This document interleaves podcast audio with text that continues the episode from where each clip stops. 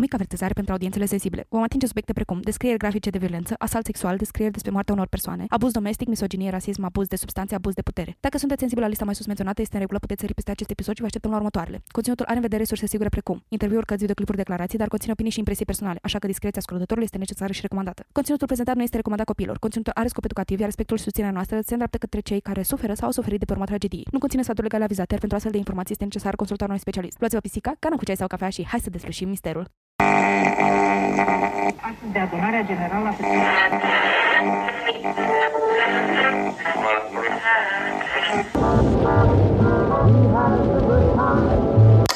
Întrerupem acest program pentru un anunț important. În această toamnă, cuplul criminal Pric și Câlț și-au acuit mustățile și suflecat lăbuțele pentru a vă aduce un nou sezon din crime, pisici și cafea. Sezonul 2 vine cu o nouă aventură pisicească în lumea True Crime. Să ciulim urechile la ce au pregătit pentru acest episod. În episodul de astăzi vorbim despre faimoasa actriță de la Hollywood devenită prințesă de Monaco, Grace Kelly. Amintim reușitele impresionante ale carierei ei, precum și cum a ajuns ea să facă parte dintr-o familie regală despre care se spune că este bântuită de un blestem îngrozitor. La Cronțănica săptămânii vorbim despre o sugestie de la voi și discutăm despre serialul Euforia.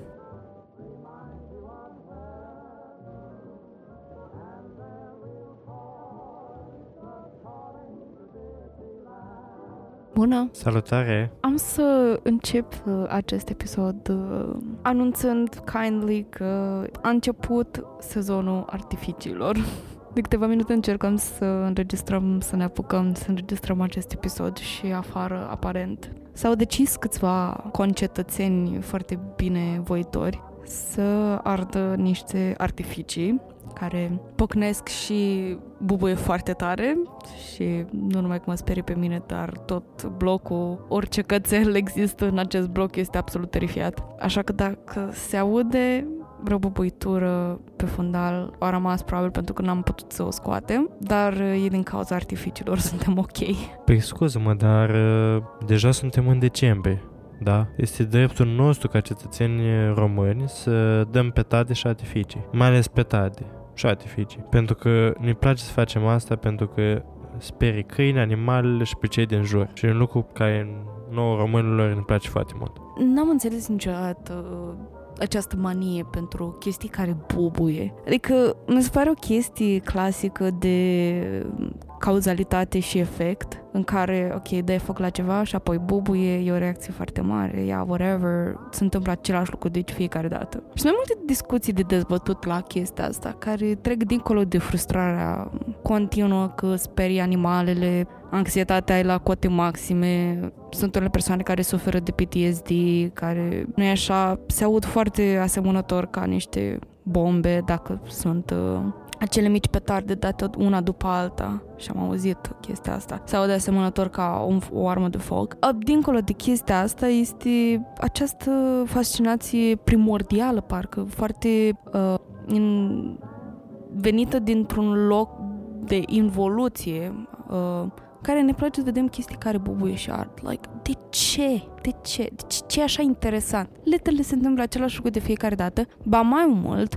mai devreme când uh, era o serie, o, un moment în care bubuiau uh, foarte multe chestii. M-am uitat pe geam afară și era efectiv lumină roșie, uh, se vedeau raze de lumină care veneau de la bubuturi, deci era ceva mai, uh, mai mare decât o simplă petardă, știi? La, mai ales la cum se auzea. Și pe lângă că m-a speriat foarte, foarte tare și toți câinii au început să, să latre, nu numai cei de pe stradă, ci și cei din bloc. Why? de, care, care, care este plăcerea, care este dorința de a experimenta așa ceva. Mai uite, pe de-o parte pot înțelege artificiile, la petrecere, revelion, în fine, dar artificiile în special pentru că au și lumini și mai ales cele mai noi au așa jocuri frumoase de lumini pe cer, ai putea spune. Deși, na, într-adevăr, recunosc că sunt foarte dăunătoare pentru animale, în special. Na, noi putem suporta că suntem oameni, dar animalele ce vin au. Ceea ce nu înțeleg însă este vorba ta uh, petadele, care pur și simplu nu fac decât să bubuie. O arunci pe jos și bubuie. Ce e așa exciting? Ce e așa interesant la ele? Poți să spargi niște folii în aia cu bule sau să faci o pungă, să o umpli cu aer și să o pocnești, să o spargi. Același lucru se întâmplă. Da, de ce nu vedem copii spăgând baloane pe stradă? Deodată e, e tot chestia că e cu focul, că dai foc la chestii, că distrugi chestii. Semnăm o petiție în care să spargi baloane la tine acasă. Ce trebuie să ieși pe stradă, așa. Dar e foarte adevărat, adică e wild comportamentul ăsta. Plus că din ce știu eu, nu știu, cred că e o chestie ca la substanțele interzise în care comercializarea acestor lucruri uh, petarde care sunt de dreptul periculoase, adică vă rog, nu folosiți așa ceva. Petarde, artificii, uh, fără să fiți autorizați. Și chiar dacă sunteți, aveți un business cu artificii, sunteți marjegoși. Punct. Dar uh, e chestia asta că nu e ilegal să comercializezi, să vinzi petarde, din ce știu eu, au, au fost câțiva ani în care chiar uh, era mare rumoare la ProTV, la, în fine, canalele de știri, că au fost luați nu știu câți oameni care comercializau uh, petarde și artificii uh, de dimensiuni mari și nu știu ce.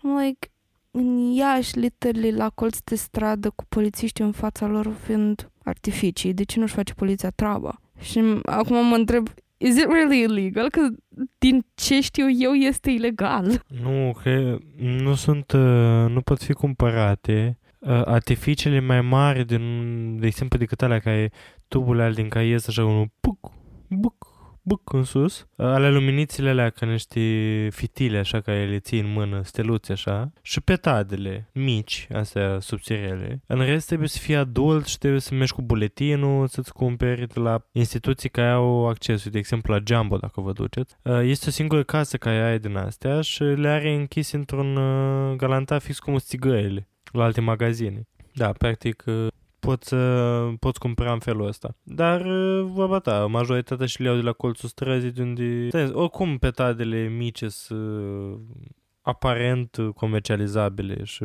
fac la fel de mult rău ca una mai mare, pentru că văd tot felul ăsta pe, și pe Instagram, că lipesc 100 de petade una lângă alta și, și le dau foc la toată dată ca să facă cea mai mare boom. Dude, get a life. Pur și simplu, ascultă ceva, încăși frumos du-te și te joacă, du-te și mănâncă o pizza, cu... du-te și mănâncă o prăjitură, fă ceva. Nu da banii pe petade pe care le pocnești pe loc. Și costă mult chestiile alea, să le spun drăcii. E și chestia că a, chiar, chiar e un punct pe care vreau să-l aduc am, uh, aminte, dar înainte să trec la el, mai sunt și oamenii care au plăcerea bolnavă de a arunca petarde la picioarele altor oameni. Mi s-a întâmplat mie chestia asta, nu, de atât mai multe ori și nu numai în Iași, ci și în Suceava, țin minte de câte ori veneam de la școală acasă și pur și simplu pe, ta, pe, pe stradă. În fine, am colegi cu care nu mă, aveam ce să vorbesc eu neapărat și mergeam pur și simplu separați cu vorba ta, cu căști în ureche, să ascultăm ceva frumos și efectiv o persoană a aruncat două petare la picioarele mele și eu trebuie să mă anunțe gen un coleg sau o persoană de pe stradă că vezi că fugi de acolo că au aruncat la, la, la picioarele tale niște petarde când vorba aia stăteam pur și simplu la semafor și așteptam să se facă verde. I'm like, that's e, e periculos asta. De ce face așa ceva altei persoane? Măi, uh, e periculos. Dar și aici este un dar, dar un dar uh, pe care nu-l susțin. Măcar așa un motiv, știi, să facă, să joace fase la o persoană, chiar dacă e o fasă bolnavă și posibil să, te, să fie în pericol persoana. Mi se pare că vând să te amuzi pe seama altor persoane, e un motiv mai bun decât să stai ca tântălău și să arunci pe de la picioare și să vezi cum pocnesc cum fac majoritatea. Adică pot înțelege într-o minte bolnavă cum e enjoyable să vezi o persoană cum uh, face ca do- doamna din Tom și Jerry, ca, ca Tomul din Tom și Jerry când, uh, când suna la telefon, știi? Făcea așa, ridica picioarele tale. Uh, poate pentru unii este amuzant. Asta nu pot să judec. Eu, adică pot să judec și cu drag o fac. Dar, în fine, pot înțelege. Ceea ce nu pot înțelege este persoanele care, uh, uite, de exemplu, aveam la, la țară, la EMEI, Aveam un câine bătrân care îl țineam în cușcă, într-o cușcă mai mare, gen să poată și să alege, să-și facă, în fine. Dar îl țineam pentru că sărea și gadul și uh, era o cușcă, era cumva și de, deasupra acoperită. Da, un fel de țarc, uh, acoperit cu plasă și deasupra. Și efectiv vecina noastră, atenție, o femeie de 50 ceva de ani, uh, cumpăra petade, venea în fața acelui țar, dădea din, din pensiuca ei de femei de la țară, aia cum era, pensiuca, uh, cumpăra petade și venea în fața uh, țarcului și dădea petade în fața câinilor și vedea cum se sperie și cum dă cu gheale și cu dinții de, de gadul de, de sămă. Really? Adică, what? Ce este de bucurie aici? Ce este interesant să vezi un animal cum suferă și se rănește? Asta nu înțeleg. Na, cu unii oameni pur și simplu văd să, să distreze pe seama altora, asta o facem de sute și sute și mii de ani. Oamenii care fac asta pur și simplu din... nu știu, nu, nu înțeleg. Da, ai punctat foarte bine chestia asta cu animalele, pentru că, again, ai uh, debuit uh, ceea ce voiam să aduc și eu în discuție, faptul că da, ok, fac asta unor persoane, vă rog, nu faceți, nu dați pertate la per- picioarele persoanelor, um, dar dacă fac asta altor persoane și e destul de scary ca om să îți bubuie o petadă la picioare care vorba aia, poate ai alt, nu niște papuci mai slabi, poate lua foc, uh, se pot întâmpla foarte multe incidente cu petardele astea dacă le arunci în alte persoane, dar sunt persoane care au uh, voința morbidă de a, uh, de a arunca asta în pisici, în căței, în uh, animăluțele străzii, care săracele n-au ales să facă parte din așa ceva și nu știu ce li se întâmplă, adică pur și simplu sunt de altfel și persoanele, adică toate victimele petardelor, dacă e să spun așa, sunt în mod direct direct atacate de o armă care poate fi super periculoasă. Și bine, mai putem intra și în alte persoane, în alte categorii de persoane care fac asta. La o altă extremă, chiar obligă animalele, le bagă tardele mai știu eu pe unde și în fine, întreprind aceste activități uh, hiperpericuloase și care nu ar trebui să existe și efectiv ar trebui banate. Orice, efectiv mi se pare o armă de foc, adică are foc, are de, uh, praf de pușcă, it's, it's like a gun, e ca, ca, o, ca un pistol, efectiv, numai că funcționează diferit, eu știu. Putătorii de cuvânt mongoli în momentul în care uh, China a inventat praful de pușcă. E periculos? E armă de foc? Efectiv, uh, da, e straight up periculos. Și cred că ne putem găsi metode mult mai bune de a petrece timpul decât să ne punem în pericol unii pe alții. Ți-am zis, uite, sunt așa zise artificii care sunt uh, fără zgomot și care sunt doar partea luminoasă. Deci și ale sunt oarecum periculoase la sat, am înțeles, că știi, o, un bup din ăla care se duce ca o baghetă magică, poate să ajungă în, uh, într-un graj sau în fâneața cuiva și să dea foc. S-a întâmplat de foarte multe ori. La fel ca și cu lampioanele uh, care se dau și să nimeni nu se gândește unde ajung uh, după aia în mare, în, pe câmpii, pe așa. Bine, sunt biodegradabile, de acord. Dar uh, sunt sigur și componente care nu sunt biodegradabile, mai ales la lampioanele de, care au și plastic, au și tot fel de chestii, ale cele mai ieftine pe care le luăm cu toții. Plus că să trec pe, pentru un parc și să văd chiar și lampioane rupte pe, pe iarbă, nu mi se pare foarte frumos. Chiar dacă e biodegradabil și degradează în uh, 3 luni, să spunem. Uh, dar uite, hai să zicem că sunt uh, variante pașnice. Da, cum în salea, baghetele magice și uh, steluțele alea. Care chiar sunt cute, uite. Steluțele le susțin și eu, mi se pare drăguțe, mi se pare frumoase, mai ales de pus pe tot sau... În fine.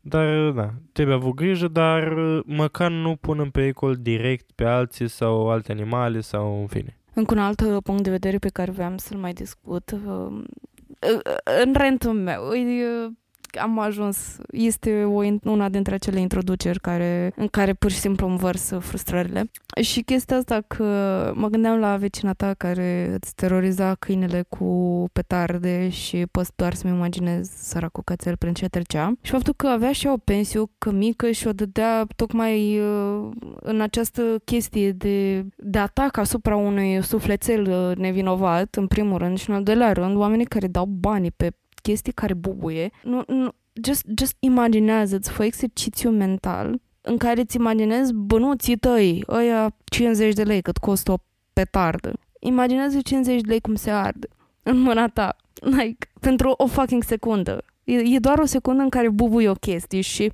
aia este singurul moment de dopamină, deși ar trebui să-ți reevaluezi uh, sursele de dopamină dacă de aici ți tu dopamina.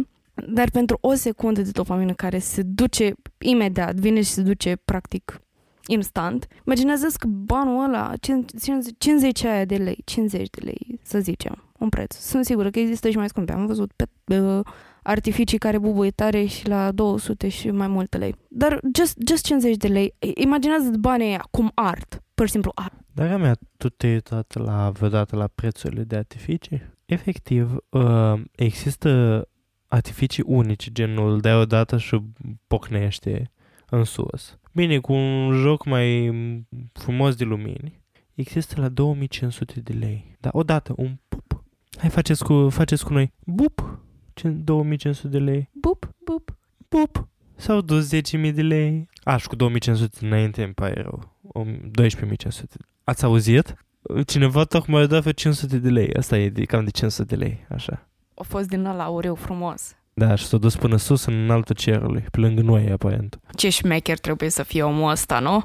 Da, îți dai seama, nu există loc mai bun în care să-și fie dat banii decât cei 500 de lei decât într-un atific. Pentru informația noastră este literalmente 6 decembrie la ora 6 seara când înregistrăm acest episod și nu este nimic, niciun motiv pentru care să dai artificii. Pur și simplu just like that. Și asta e, asta e chestia, că mă mai gândesc și la aceste show-uri de artificii foarte mari ale primăriilor care, vai săracele, nu prea au bani să facă infrastructură și să investească în, în bunăstarea oamenilor, într-un trafic mai facil, într-o, într-o școală de reabilitat, să nu mai avem WC-uri în, în, cur, în fundul curții. Și literalmente și în Suceava avem sate mai defavorizate care fac chestia asta, care tot consider că este datoria și primer, primărilor mai mari să ajute primăriile mai mici cu scheme de proiect și astea.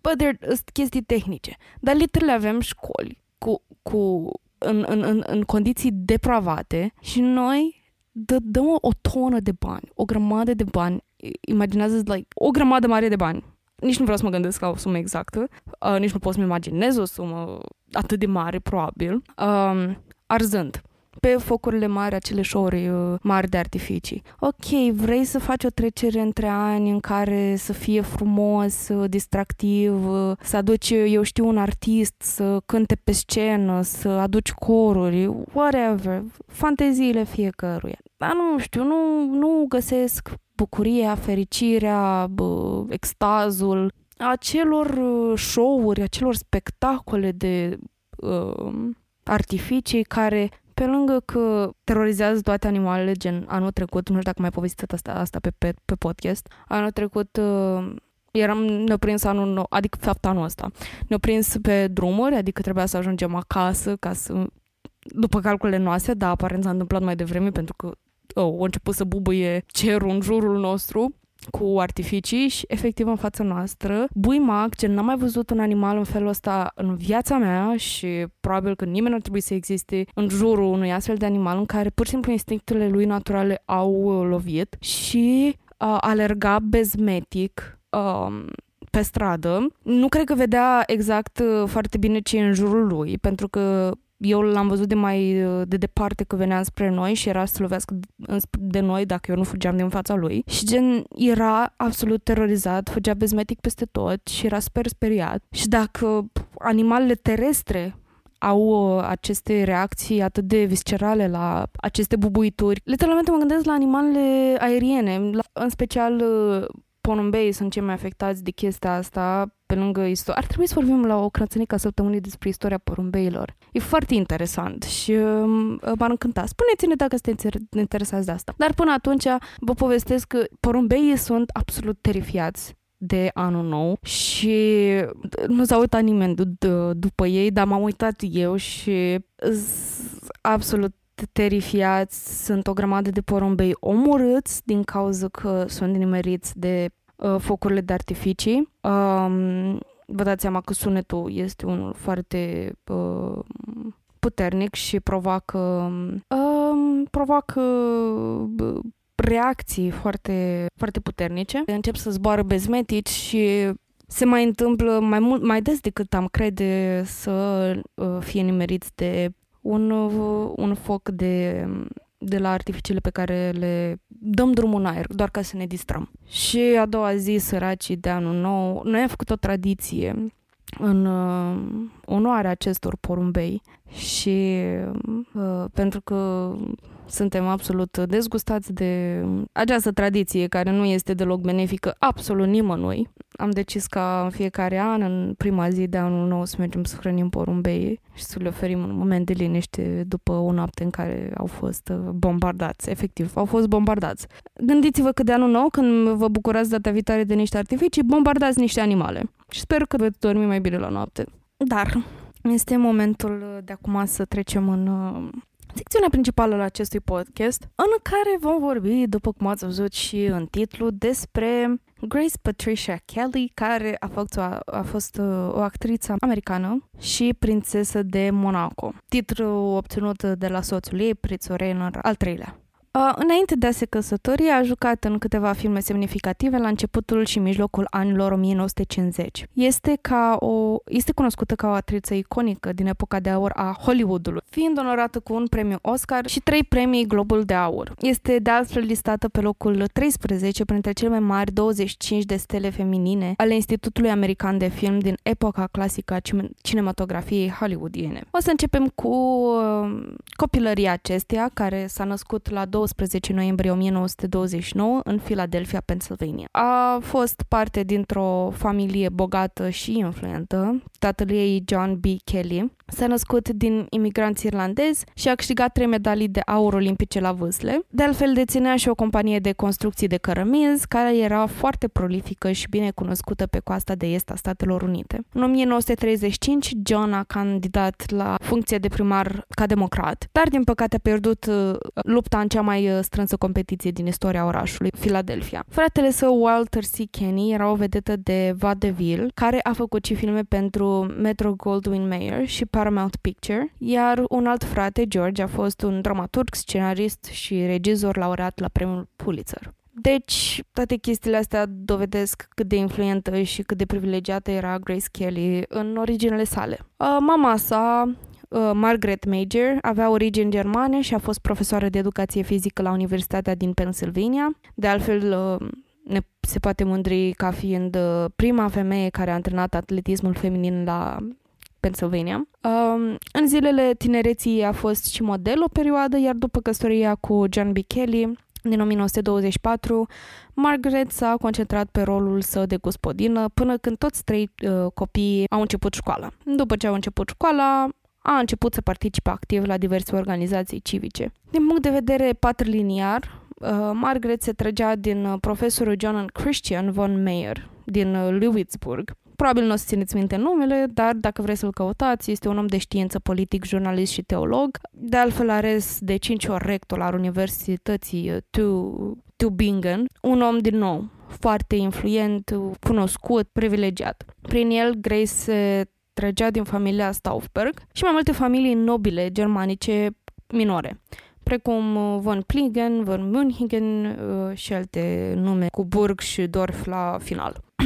Kelly avea doi frați mai mari, Margaret și John și o soră mai mică Elizabeth. Kelly a crescut într-o comunitate catolică mică și strâns legată. A fost uh, acolo botezată și a primit educația primară în uh, parohia St. Bridget din East Falls. St. Bridget era o pa- parohie relativ tânără, cu familii foarte uh, familiare unele cu altele. Se cunoșteau foarte bine între ele, era o comunitate destul de strânsă. În timpul frecventării Academiei Ravenhill, o altă școală catolică pentru fete de data asta. Kelly a fost model la evenimente de caritate locale alături de mama și surorile ei. În 1942, la vârsta de 12 ani, a jucat rolul principal în piesa Don't Feed the Animals, o producție a Old Academy Players. Dar dacă avem șansa, vă rog să puneți o căniță cu apă și uh, niște crânțănele pentru animalele care au nevoie de suportul nostru în această iarnă. În mai 1947 a absolvit școala Stevens, o instituție, instituție privată din apropiatul Chestnut Hills, unde a participat la programe de dramă și dans. În anuarul de absolvire avea o secțiune intitulată Profeția Stevens,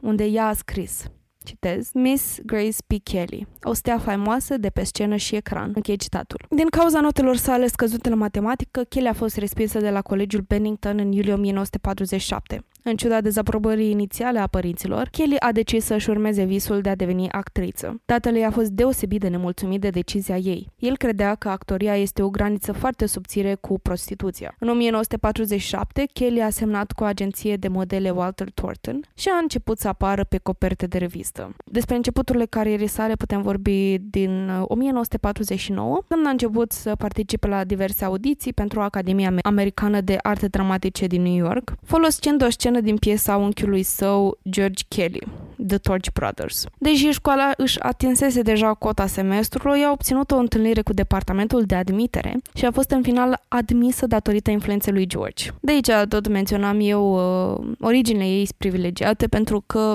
acestea au avut foarte mult de a face cu începutul carierei sale. Ce este de apreciat la ea este modul în care a reușit să se consacreze pe um, scena dramatică a Hollywoodului, dar vom discuta despre asta în cele ce urmează. Primele sale încercări în actorie au dus-o pe scenă, iar debutul ei pe Broadway a fost în The Father al lui uh, Strindberg. La 19 ani a absolvit cu rolul Tracy Lord în The Philadelphia Story. Unchiul ei a continuat să o sfătuiască și să o îndrume pe Kelly pe parcursul carierei sale în actorie. La insistența tatălui ei a locuit la hotelul Barbizon din Manhattan, un loc în care se cazau doar femei. A fost angajată ca model de către o agenție, unde pentru început făcea reclame la spray-uri anti-insecte și țigări. Producătorul de televiziune Delbert Mann a distribuit-o pe Kelly în rolul principal într-o adaptare a romanului Sinclair Lewis, Bethel Merriday. Aceasta a fost primul ei rol în aproximativ 60 de programe de televiziune în direct. A fost menționată în revista Theater World ca, citez, o personalitate foarte promițătoare pe scena Broadway din 1950, închei citatul. Unele dintre lucrările sale bine cunoscute ca actriță de teatru au fost The Father, The Rockingham Tea Set, The Apple Tree și Mirror of Delusion. Impresionat de munca ei în The Father, Henry Hathaway, regizorul filmului 14 Hours, i-a oferit un mic rol în film. Kelly a avut un rol minor în care interpreta o tânără care contempla divorțul. Douglas a comentat, citez, nu avea un aspect rău. O puteai filma din orice unghi și era una dintre cele mai puțin temperamentale și, co- și cooperante persoane din industrie. Închei citatul. Standardele industriei? Să fie drăguță și docilă. După lansarea filmului s-a înființat clubul de fani Grace Kelly,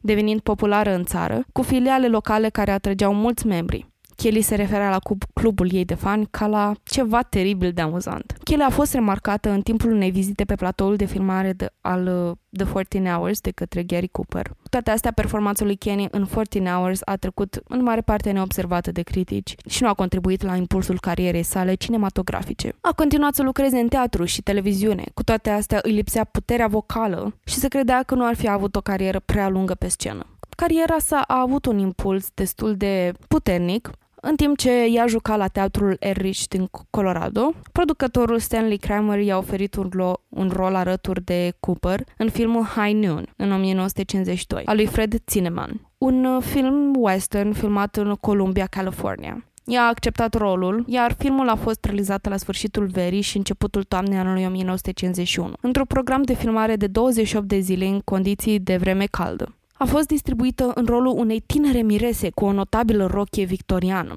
Rolul ăsta i-a schimbat cu totul viața, punând-o în atenția publică și critică. High Noon a primit patru premii Oscar și a fost ulterior clasat de critici între cele mai bune filme din toate timpurile. Cu toate astea, modul în care a fost tratată în piesă este un caz foarte interesant. Biograful Age Auland a afirmat astfel, citez, Jocul artistic al doamnei Kelly nu a impresionat criticii sau nu a corespuns propriilor ei așteptări. Închei citatul. Astfel, unei critici au, au ridiculizat concluzia filmului în care personajul lui Cooper trebuie să-l vadă Kelly. Wow! Criticăm când uh, rolurile tradiționale nu mai uh, întâlnesc uh, o piesă de, de media. Un critic a susținut că personajul ei pacifist, care ucide un bărbat ce urma să-i împuște soțul, a fost rece și abstract. Alfred Hitchcock a descris mai târziu interpretarea ei ca fiind destul de ștearsă și fadă și a afirmat că îi lipsea animația. El a spus că abia în filmele ei ulterioare ulterioare a înflorit cu adevărat și și-a arătat calitățile.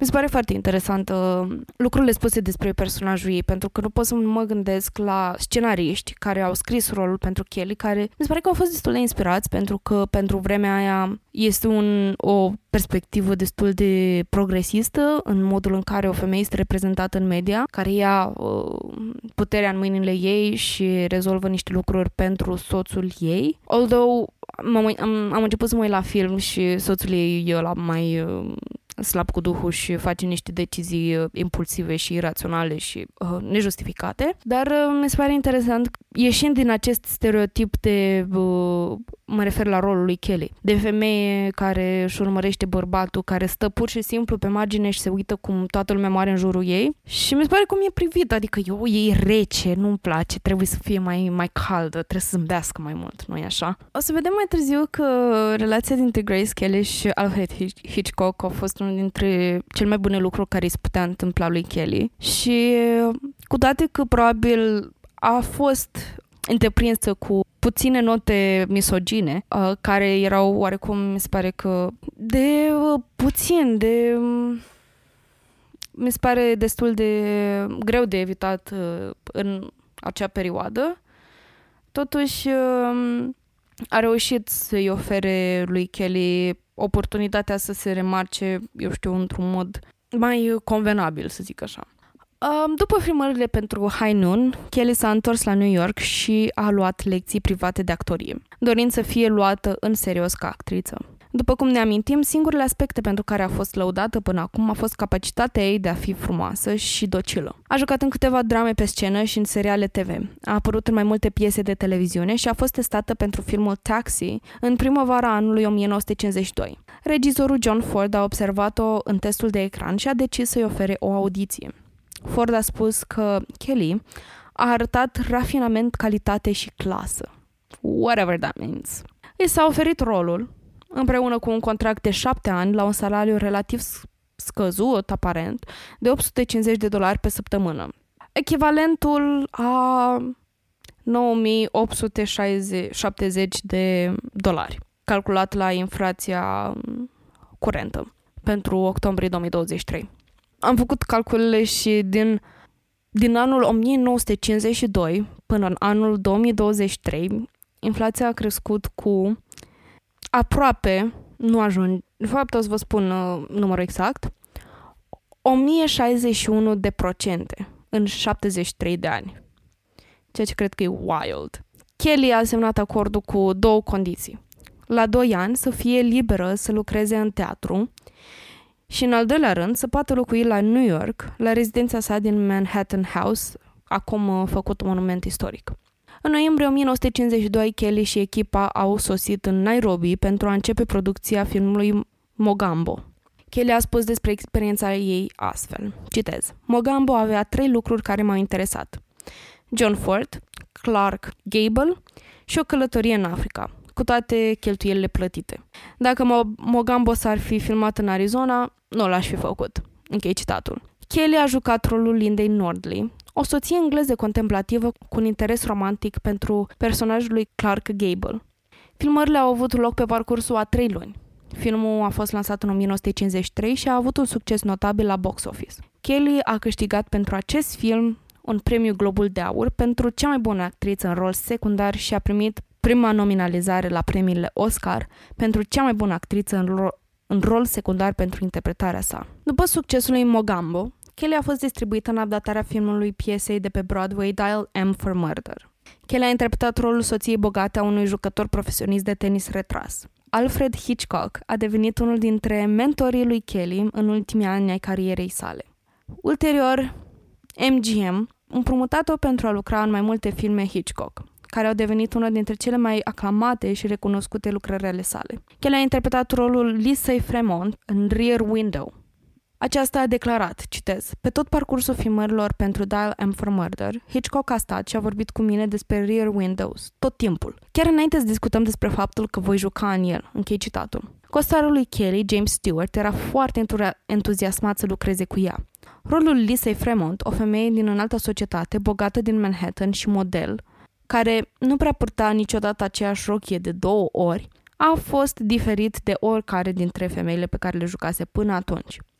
Aceasta a marcat prima sa interpretare ca femeie independentă de carieră. În concordanță cu col- colaborările lor anterioare, Hitchcock s-a concentrat pe reprezentarea cât mai rafinată a lui Kelly, împreună cu cadre apropiate cu cei doi sărutându-se, oprindu-se în cele din urmă aproape de profilul ei. Hitchcock i-a adus eleganța în prim plan, schimbându-i rochile de multe ori, inclusiv, citez, rochii scurte de seară glamour, un neglijeu transparent peste o rochie de noapte, o rochie florală cu fustă largă și o pereche de blugi casual. E unul dintre acele filme la care poți să te duci să te uiți doar la modă. Mai ales că mi s-a părut destul de interesant vizual acea ținută albă de seară cu neglijeu transparent peste rochia de noapte, care se mișcă, pare că se mișcă în spațiu foarte frumos chiar vă recomand, dacă să nu vă uitați la film, măcar să căutați imagini cu această ținută. La premierea filmului în octombrie 1954, Kelly a fost din nou lăudată. Calitatea pământeană a relației dintre Stewart și Miss Kelly fac o treabă bună în cerințele actoricești ale filmului. Kelly a jucat și rolul soției suferind de Georgia Elgin în The County Girl, Familiarizată deja cu piesa, Kelly era foarte interesată de rol, dar pentru asta Paramount Pictures ar fi trebuit să o împrumute de la MGM. Kelly a fost fermă și a amenințat studioul spunând că dacă nu o lasă să facă filmul, își va face bagajele și va pleca pentru totdeauna la New York. MGM a cetat și Kelly a negociat un contract mai lucrativ în lumina succesului său recent. În film, Kelly a interpretat rolul soției unui cântăreț în declin și alcoolic. Personajul ei devine sfâșiat emoțional între cei doi iubiți. Evoluția ținutelor din film este foarte intențional concepută pentru rolul ei, apărând inițial în rochii elegante, trecând mai apoi la cardigane obișnuite spre finalul filmului. Datorită interpretării sale din The County Girl, Kelly a câștigat premiul Academiei pentru cea mai bună actriță. Discursul ei de acceptare a fost scurt. Citez. Emoția acestui moment mă împiedică să spun cu adevărat ce simt. Pot spune doar mulțumesc din toată inima celor care au făcut acest lucru posibil pentru mine. Mulțumesc, închei citatul. După primirea Oscarului, Kelly a câștigat premiul Cercului Criticilor de film din New York pentru cea mai bună actriță pentru rolele ei din trei mari filme ale anului. 1954, Rear Window, Dial M for Murder și The Country Girl. La premiile Globul de Aur din 1955, Kelly a câștigat premiul pentru cea mai bună actriță într-un film dramatic. The New York Times a lăudat interpretarea ei din The County Girl ca fiind excelentă, iar Rear Window i-a adus, i-a adus credite la fel de mari sau chiar mai mari decât cele a lui Stewart, costarul filmului și Hitchcock, regizorul.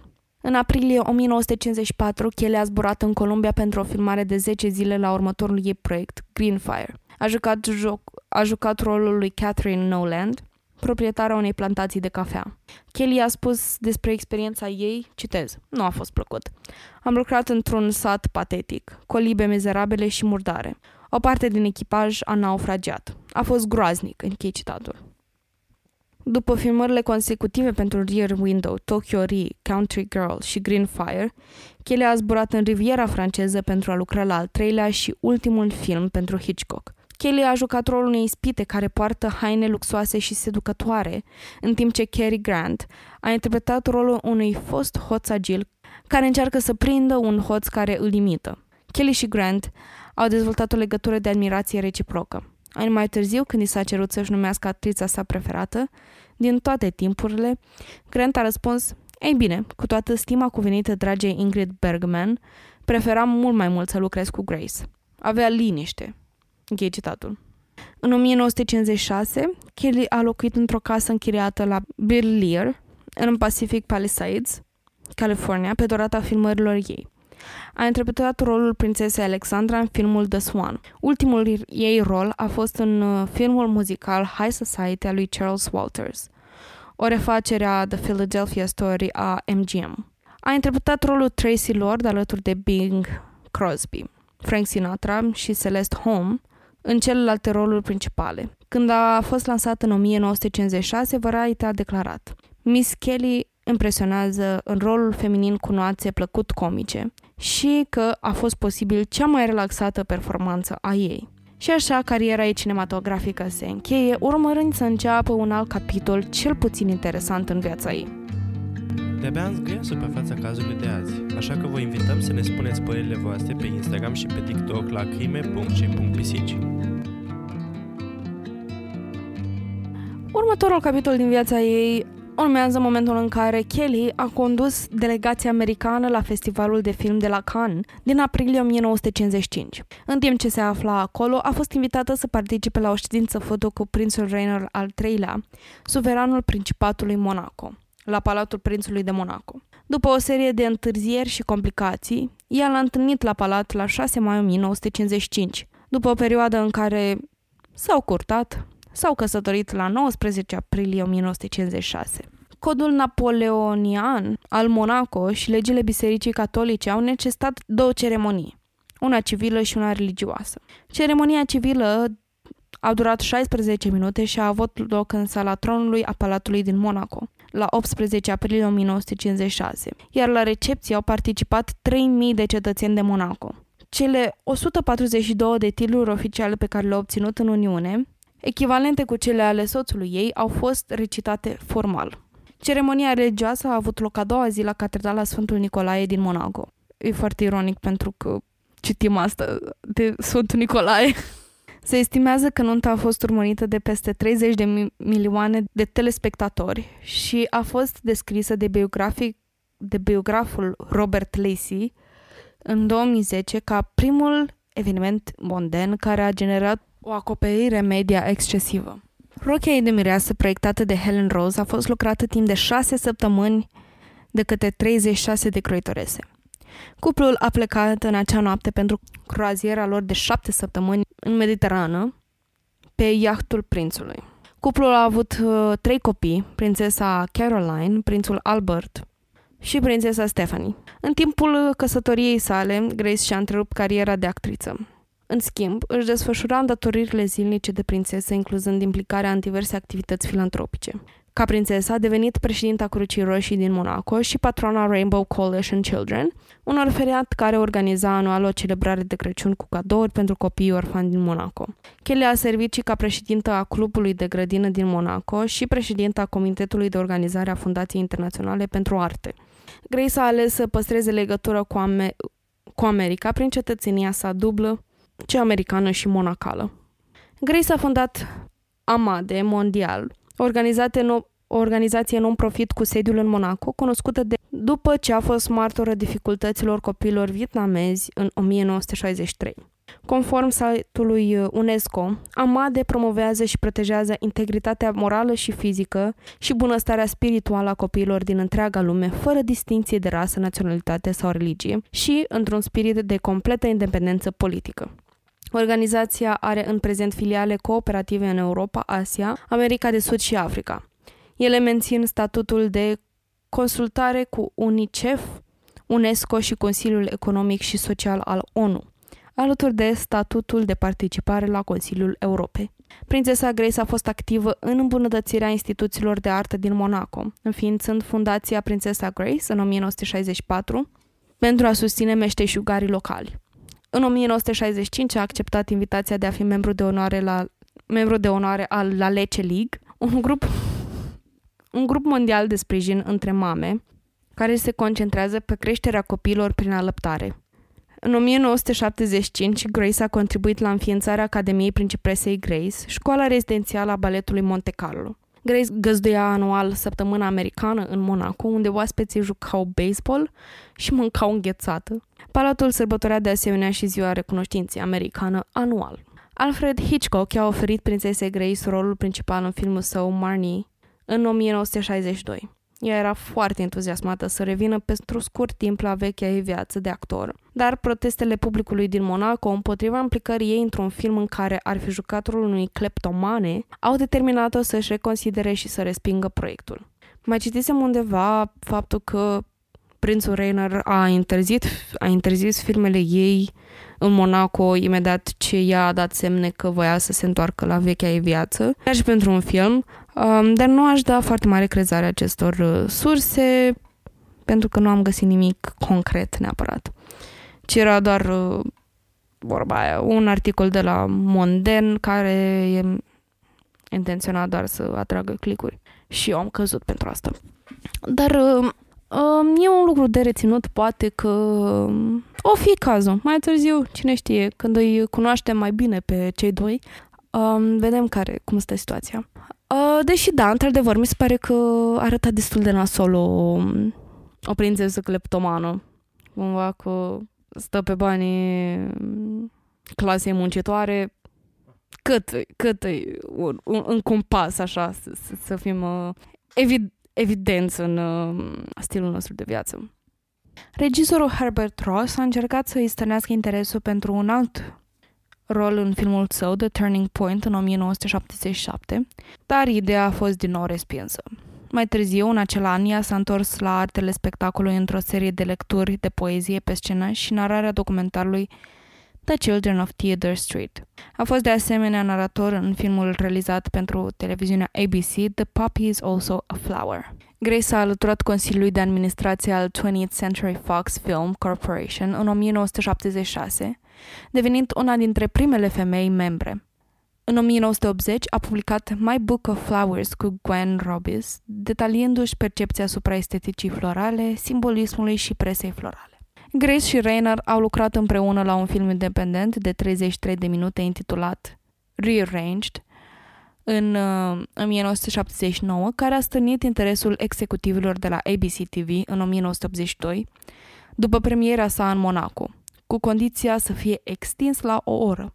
Înainte ca mai multe scene să poată fi filmate, Grace a murit, iar ultimul film nu a fost niciodată publicat sau arătat vreodată unui public. Tenebrele teoriilor pisicești nu se opresc aici. Pe Instagram și pe TikTok la crime.și.pisici vă așteaptă comunitatea noastră mereu pe fază pentru noi indicii. La 13 septembrie 1982, Cres Grace se întorcea la Monaco de la casa ei de la țară din Rock Angel. În timp ce conducea pe niște serpentine, a pierdut controlul asupra mașinii și a ieșit de pe șosea, rostogolându-se în jos pe versantul muntos. Fica ei adolescentă Stephanie se afla în scaunul pasagerului. A încercat, dar nu a reușit să recupereze controlul mașinii.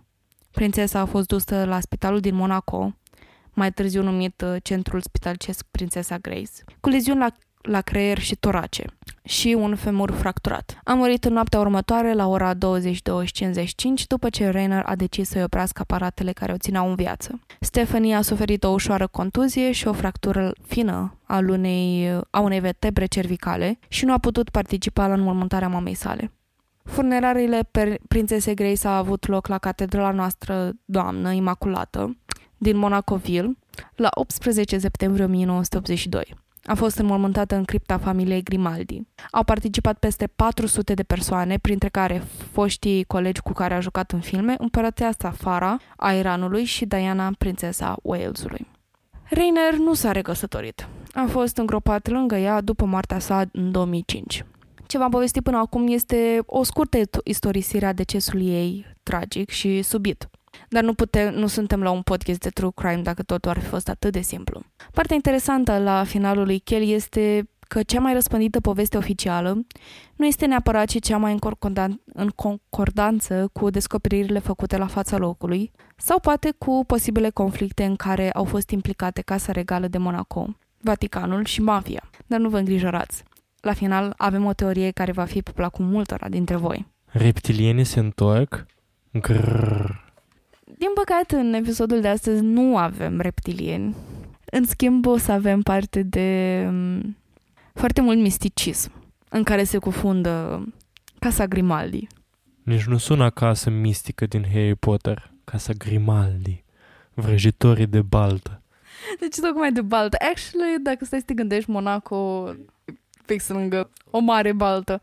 Prima întrebare la care trebuie să răspundem este cine conducea vehiculul în care mergea prințesa, nu-i așa? Și o întrebare care ai crede că are un răspuns simplu, că gen asta s-a întâmplat, dar povestea oficială spune că Grace Kelly conducea, dar există un dar. Așa că hai să vedem cine, cine conducea cu adevărat. Primul aspect de dezbătut în acest caz este persoana care era la volan în momentul accidentului. Nu este pe deplin clar cine conducea. Unele surse sugerează că Stephanie, fica lui Grace, era șoferul, ceea ce ar fi fost o problemă pentru că Stephanie nu avea permis de conducere. Un martor a susținut că a văzut-o pe Stephanie conducând vehiculul în acea zi, iar rapoartele de la persoanele care lucrau pentru familie, spun că adesea o lăsau pe Stephanie să conducă. Un motiv care să adâncească acest mister este faptul că la intervenția autorităților, Stephanie a fost extrasă din scaunul șoferului. Cu toate astea, Stephanie a, luc- a negat întotdeauna că ea conducea. Un alt aspect interesant și deși mi se pare că aici gen în povestea inițială pe care v-am spus-o mai devreme, cuvintele sunt foarte atent alese, gen am, le-am luat din comunicații uh, oficiale, e o combinație din compilații din mai multe declarații, dar uh, există doar un singur detaliu pe care l-am omis și o să aduc uh, aminte despre asta mai târziu, tocmai ca să îl dezbrac oarecum de um, toate influențele pe care le-ar fi putut avea Casa Regală în uh, modul în care mesajul era comunicat. Pentru că și modul în care au ales să adreseze această problemă a fost destul de dubios la acel moment. Dar uh, mi se pare că uh, toată chestia asta că Stephanie conducea a fost o întreagă dezbatere în mass media, tocmai pentru că spunea, este adesea citat faptul că Stephanie a încercat să preia controlul, dar nu a reușit. Uh, și faptul că asta ar, asta ar fi putut scuza faptul, motivul pentru care ea se afla în uh, scaunul șoferului. Din nou, luați orice spun aici ce ține de teorii și de narrativa principală with a grain of salt. Cu puțin sare, cu puține nuanțe, pentru că nu este întotdeauna totul așa cum pare.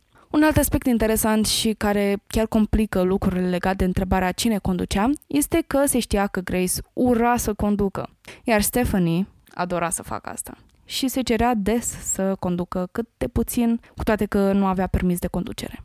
În 1970, Grace a fost implicată într-un accident de mașină îngrozitor, moment în care ea a decis că nu va mai pune mâna pe volan renunțând cu totul la șofat pentru totdeauna. Ulterior a angajat un șofer care să o asiste pe Grace peste tot unde mergea, dar acest șofer nu era prezent la datorie în ziua fatală. Conform unui extras din Rainer and Grace, an intimate portrait, publicat în Chicago Tribune, bancheta din spate a roverului era acoperită cu rochii și cutii de pălării, fără să fie loc pentru a treia persoană. Se pare că șoferul chiar s-a oferit să ducă, să facă două călătorii pentru haine, tocmai ca toată lumea să călătorească în siguranță. Așa că pare destul de suspicioasă insistența lui Grace să, con- să conducă, mai ales că pe drumul pe care urma să îl parcurgă, era o coborâre montană cunoscută într-un mod notoriu ca fiind periculoasă. Da, nu știu ce să zic, adică dacă nu credeam neapărat până acum ca speculații, um, faptul că ura să conducă mm, mi se pare out of character că mm, s-a oferit, uh, s-a oferit ea să conducă când are un șofer și gen, oricum îl plătește și faptul că face două drumuri, like, n-ai bani pentru benzină or something, vrei să te, să te, să te împrumutăm ori ceva? Și nu e așa că nu este în, uh, în obiceiul unui actor uh, să fie out of character, nu?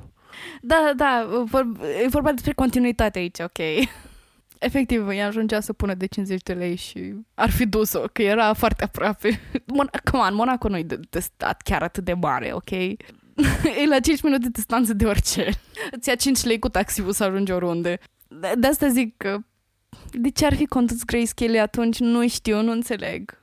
It is what it is au mai fost câteva speculații care mi se pare că vin cam natural în momentul în care vorbim despre un accident de mașină și sunt acele speculații despre care am vorbit și în uh, episodul cu prințesa Diana și anume că mm, este, există o posibilitate ca mașina să fi avut modificări uh, făcute și nu cu cele mai bune intenții. Iar în momentul în care vorbim despre personalități celebre, o să menționez și mai târziu despre chestia asta, unii oameni pot uh, merge la niște uh, pot recurge la, pot, rec, pot recurge la niște gesturi uh, foarte urâte. Un martor a susținut că um, a văzut mașina făcând zigzaguri periculoase și dese uh, în timp ce cobora muntele cu o viteză alarmantă. Pe șosea nu a existat urme de frânare, așa că asta, că asta a dus uh, rapid la oameni care au speculat că frânele mașinii au cedat sau, cine știe, au fost alterate intenționat. Uh, ulterior, Caroline, a povestit despre accidentul surorii ei, că în timp ce mașina zbura necontrolat, uh, Grace țipa, frânele nu funcționează, nu pot opri. Dar British lei Leyland, producătorul roverului în care s-a întâmplat accidentul, a emis o declarație oficială că această mașină în particular a fost echipată cu un sistem de frânare dual care este sigur împotriva eșecului.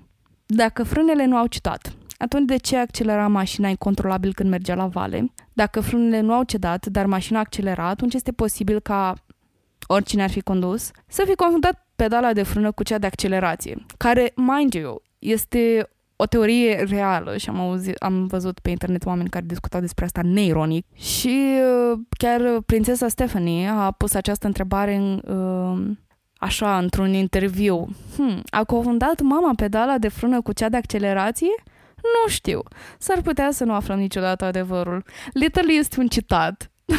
Literally este un citat ceea ce am spus. Și nu ai cum să ai parte de credibilitate în orice situație, în momentul în care pui întrebarea a confundat mama pedală de frână cu cea de accelerație?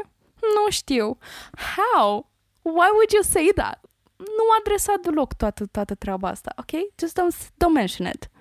Um, și în legătură cu declarațiile de la um, British Leyland, cum că fa, mașina era cea mai sigură, era mai sigură decât uh, cea mai sigur model pe care îl avem, era... Dar uh, niciodată nu am încredere în orice spun companiile despre produsul lor, despre propriul lor produs. Pentru că chiar dacă roverul ăla avea o problemă de funcționare, nu ar fi admis faptul că o prințesă, o principesă sau whatever era um, Grace Kelly, ar fi murit într-o mașină de-a lor cu o defecțiune la mașina lor, chiar dacă, chiar dacă frânele erau alterate. I don't believe this. Nu are consistență.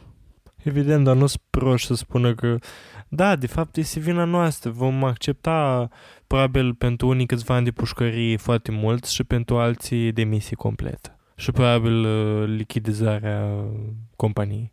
Da, și ne gândim că roverul mașina Rover, firma Rover care produce mașini Rover, este notorie, adică este, sunt mașini de lux, mi se pare că, plus că este unul dintre mașini, sunt unele din mașinile care sunt considerate printre cele mai safe, apparently, și foarte mm, preferate pentru siguranța persoanelor bogate, în fine, celebrităților, a um, case regale. Uitați că aici avem un exemplu în care chiar casa regală preferă Rover. Plus că mai este și chestia asta faptul că dacă ai pus vreodată piciorul pe pedale, te-ai urcat vreodată la volan, ai făcut vreodată o școală de șoferi, ai condus vreodată pe cont propriu, chiar și pentru o scurtă perioadă de timp, apoi lucrurile pe care nu le poți confunda este frâna cu accelerația. Mi se pare absolut imposibil. Ok, mai încurci uh, cutia de viteze cu vitezele, whatever. Dar frâna cu accelerație mi se pare absolut imposibil. Dar, uh, na, nu știu, voi ce spuneți? Știu că mai avem uh, niște șoferi de, de tir de la care am uh, primit mesaje, cărora le mulțumim. Nu știu, e o chestie comună, mie nu mi s-a întâmplat niciodată chestia asta. Nu am foarte multă experiență de condus, adică am carne de 5 ani și nu mi s-a întâmplat să conduc, să confund uh, frâna cu accelerația. Uh, dar pentru cei care au mai multă experiență, like, e o chestie care se întâmplă de altfel mai este teoretizat cum în, uh, în momentul accidentului Grace și Stephanie se certau destul de nasol. Uh, motivul pentru care erau în această confruntare aprigă care le-a făcut să confundă frâna cu accelerația este că în acea vară cele două au fost implicate într-o dispută asupra planurilor lui Stephanie de a se căsători cu iubitul ei de atunci, Paul, fiul starului francez de film Jean-Paul Belmondo. Dacă disputa ar fi culminat în acea zi, s-ar fi putut explica modul în care Grace conducea mai periculos. Fiind și o explicație, dacă vreți, pentru oricine ar fi condus mai periculos și probabil că atenția nu era înspre a găsi pedala de frână. Și au confundat cu cea de accelerație. Îmi pare rău, mi se pare... E, e o chestie a mea. Faptul că persoanele chiar vorbesc serios despre faptul că au confundat cele două pedale e wild me. Problemele medicale a lui Grace și aici intrăm în detaliu pe care l-am omis la, în declarația oficială a uh, morții lui Grace Kelly. Medicii care au examinat-o pe Grace după accident au diagnosticat că a suferit două hemoragii cerebrale. dintre care doar una a fost uh, cauzată de impactul accidentului. Ca urmare, s-a speculat că Grace a suferit de un accident vascular cerebral, cerebral în timp ce conducea, făcând-o incapabilă să apese frâna. Aceasta este de altfel și explicația generală acceptată, iar Stephanie și-a amintit că mama ei chiar s-a plâns de dureri de cap în acea zi. Dar în această teorie se ridică alte întrebări și aspecte inconsistente. Dacă Grace ar fi suferit de un AVC în momentul accidentului, cum ar fi fost capabilă să conștientizeze și să exteriorizeze țipând în panică, așa cum și-a amintit Stephanie. Pe de altă parte, în, în fine, nu neg faptul că e posibil să o fi durut capul, lansez doar întrebarea și suspiciunea faptului că dacă ar fi durut-o atât de mult capul, nu cred că s-ar fi așezat la volan. Mai ales pentru o persoană atât de anxioasă să, să conducă. Bine, aici e discutabil uh, de la persoană la persoană. Sau de cât, e, cât de mult o dorea capul cu adevărat. Da, doare capul ca de la un AVC, da, nu conduci. You know, toți avem câteodată duele de cap, hidratare insuficientă și, na, conduci până acasă înapoi dacă e nevoie. O altă întrebare, și aici intrăm în uh, teoriile puțin mai spicy, dar nu cea mai spicy, promit. Avem uh, ceva și mai uh, interesant. Este întrebarea ce motive avem să credem că ceva murdar s-a întâmplat în cadrul acestui caz. Dr. Louise Chatelain, de la spitalul din Monaco, care a tratat-o pe Kelly, a declarat că aceasta a suferit două accidente vasculare cerebrale. Una înainte de accident, care se presupune că ar fi cauzat accidentul, și apoi încă una din cauza accidentului. Și că imediat șansele ei de supraviețuire au fost scăzute deoarece era tehnic moartă cerebral din cauza celor două incidente, conform uh, Washington Post.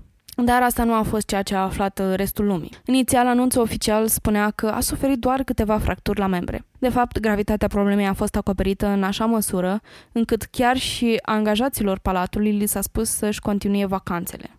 Purtătoarea de cuvânt, Nadia Lacoste, era și ea în concediu, limitând probabil informațiile transmise prin canalele corespunzătoare. Unii dintre membrii personalului au aflat despre accidentul vascular cerebral în ziua de joi după moartea sa de marți.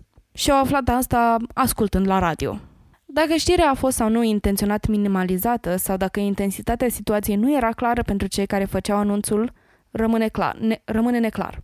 Dar doi medici apropiați situației nu au apreciat modul în care s-a gestionat. Dr. Jean Duplay, un neurochirurg din Nisa, a declarat către New York Times că, citez, comunicatele au fost administrative, nu buletine medicale. Închei citatul. În timp ce Jean Chatelain, un chirurg de la spitalul din Monaco, unde a murit Kelly, a spus că anunțurile au fost un gunoi. Toată această neconcordanță între modul în care accidentul și rezultatul a fost raportat a fost destul cât să trezească speculații cum că îngrijirea lui Grace a fost una destul de proastă, sărind pași elementari în îngrijire, încercând să se măsluiască informațiile pe cât de mult posibil. Duplay a remarcat și că atunci când a fost chemat la spital la 12 jumătate după amiază, după accident, Kelly primise anestezie, astfel încât nu putea fi mutată într-o unitate cu un scanner. Deși o clinică privată mai mică din Monaco și o altă facilitate din Nisa avea un scanner, acest spital mare din Monaco nu avea. Astfel, diagnosticul ar fi fost mult mai dificil de pus. Mai târziu în zi a ajuns la clinică și a făcut un scan adecvat, care a relevat uh, hemoragiile cerebrale. Dar în acel, în acel punct a devenit totul destul de clar cât de gravă era situația. Ar fi schimbat ceva un scan mai devreme? Asta va rămâne întotdeauna o întrebare, dar medicii insistă că totul a fost făcut la momentul potrivit. În jurul orei 6, în ziua de marți, 14 septembrie 1982, lui Kelly s-a oprit uh, suportul de viață și a fost declarată moartă. Înainte de a intra în partea spicy pe care v-am... Uh, avem uh, două, doi în, un doi în unu. Despre um, teoriile cum că mafia și Vaticanul ar fi fost implicată în asasinarea prințesei implicate în asasinarea prințesei uh, Grace Kelly. La mulți ani după tragedia din 1982 au continuat să apară teorii despre ce s-a întâmplat cu adevărat în acea zi. Dar prințul Rainer al treilea a pus totul pe seama presei care încerca să scoată știri senzaționale. Conspirațiile despre implicațiile celor două organizații sunt neclare și a trebuit să se apadâc să găsesc vreo legătură. Ele sunt uh, deocamdată doar menționate. În primul rând vorbim despre Vatican. Din ce am reușit să adun, aceasta a văzut foarte prost trecutul de actrița lui Grace Kelly, mai ales în colaborările și legăturile ei cu Alfred Hitchcock. Ea a avut întâlniri cu papa și câteva apariții la Vatican care au fost uh, televizate, destul de larg acoperite în uh, mass media. Motivul pentru care ar fi avut, o, ar fi avut aceștia să o omoare uh, este destul de prost bazat. Pot asuma că nu voiau să piardă legătura cu familia regală de Monaco și să înstrăineze, dar în același timp nu doreau să se mai asocieze cu regizorul de film prin Grace Kelly și ar fi omorât singura legătură dintre cele două. Din nou, teoria asta este întinsă la maxim și nu prea cred că are sens um, modul cum e pusă, dar lucrăm cu ce avem. În al doilea rând, vorbim despre presupusele implicații ale mafiei. Unii teoreticieni ai conspirației sugerează că mafia a fost implicată în moartea lui Grace Kelly, sugerând că o că crima organizată avea un motiv să-i facă rău. Motivația lor propune că mafia căuta răzbunare pentru ca familia regală pentru că familia regală interfera cu operațiunile lor iar asasinarea lui Grace ar fi fost un semnal de alarmă. Rezumând uh, alte teorii conspirative, acestea continuă să se învârtă în jurul unor motive de interes politic sau chiar a vendetelor personale, sugerând că influența ei în Monaco Atitudinile filantropice sau legăturile cu alte familii legal, regale au făcut-o ținta unor interese necinstite. Alții sugerează că simpla asociere cu familia regală a făcut-o ținta intereselor criminale. Adesea oameni diversi, organizații, își propun atacuri asupra persoanelor aflate în putere, fie politicieni, fie familia regală sau simple celebrități, mai ales dacă acestea au implicări politice.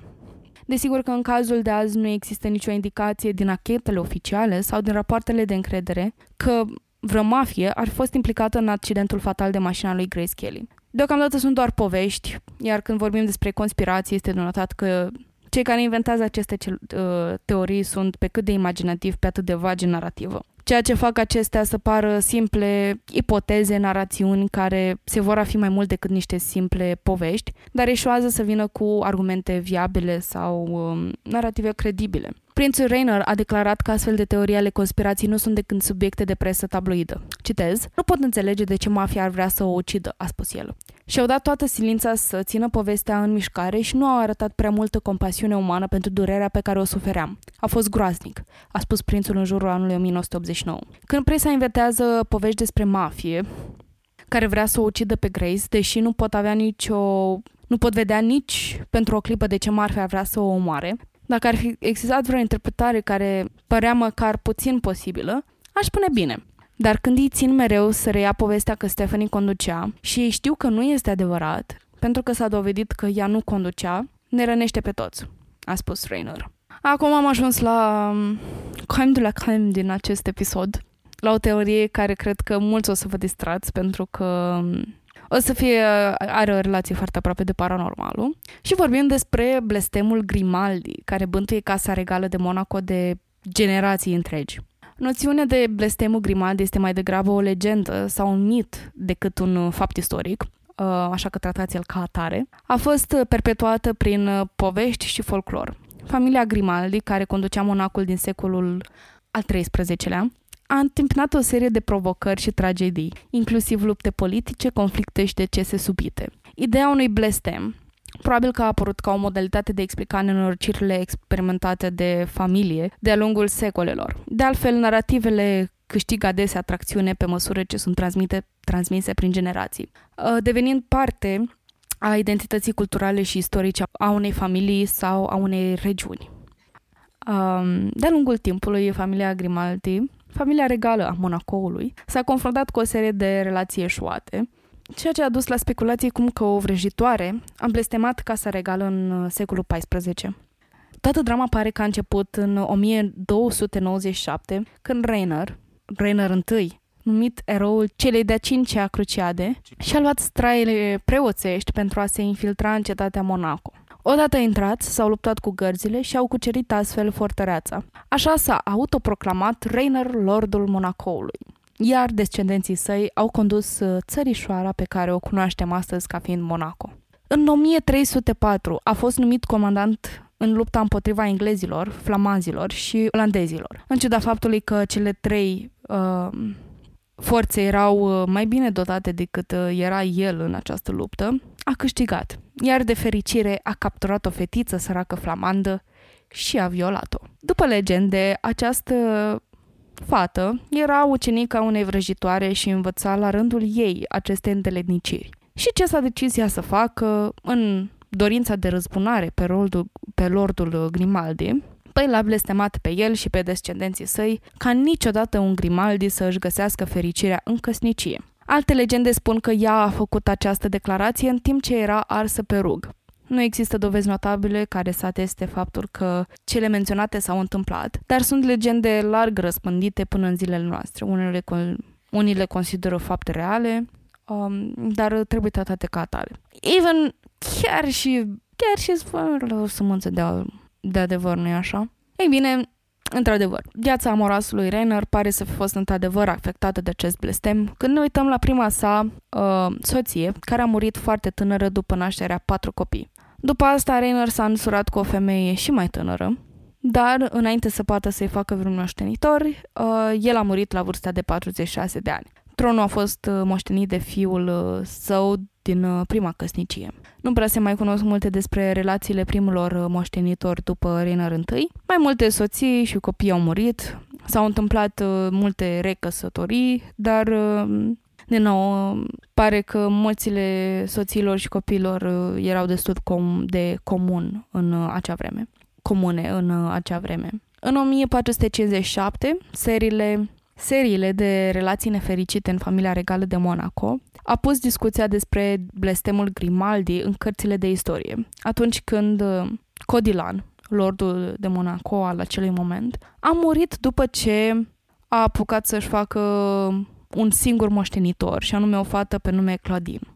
În acel moment, legea s-a schimbat ca o fată să fie lăsată să moștenească tronul, doar cu condiția ca numele Grimaldi să fie numele de familie și astfel să fie transmis copiilor și moștenitorilor casei. Astfel, avem o fetiță de sub 10 ani care a trebuit să se căsătorească cu un bărbat, vărul ei de 47 de ani.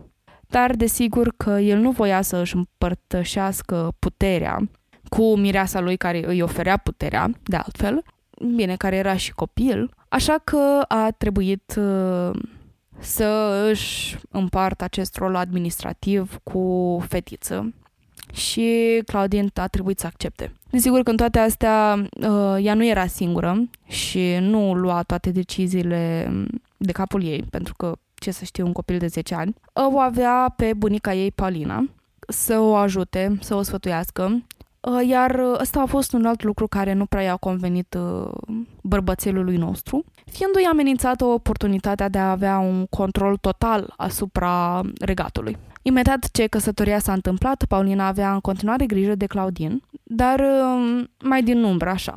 Fix atunci a început să comploteze asasinarea lui Namberto, așa îl cheamă.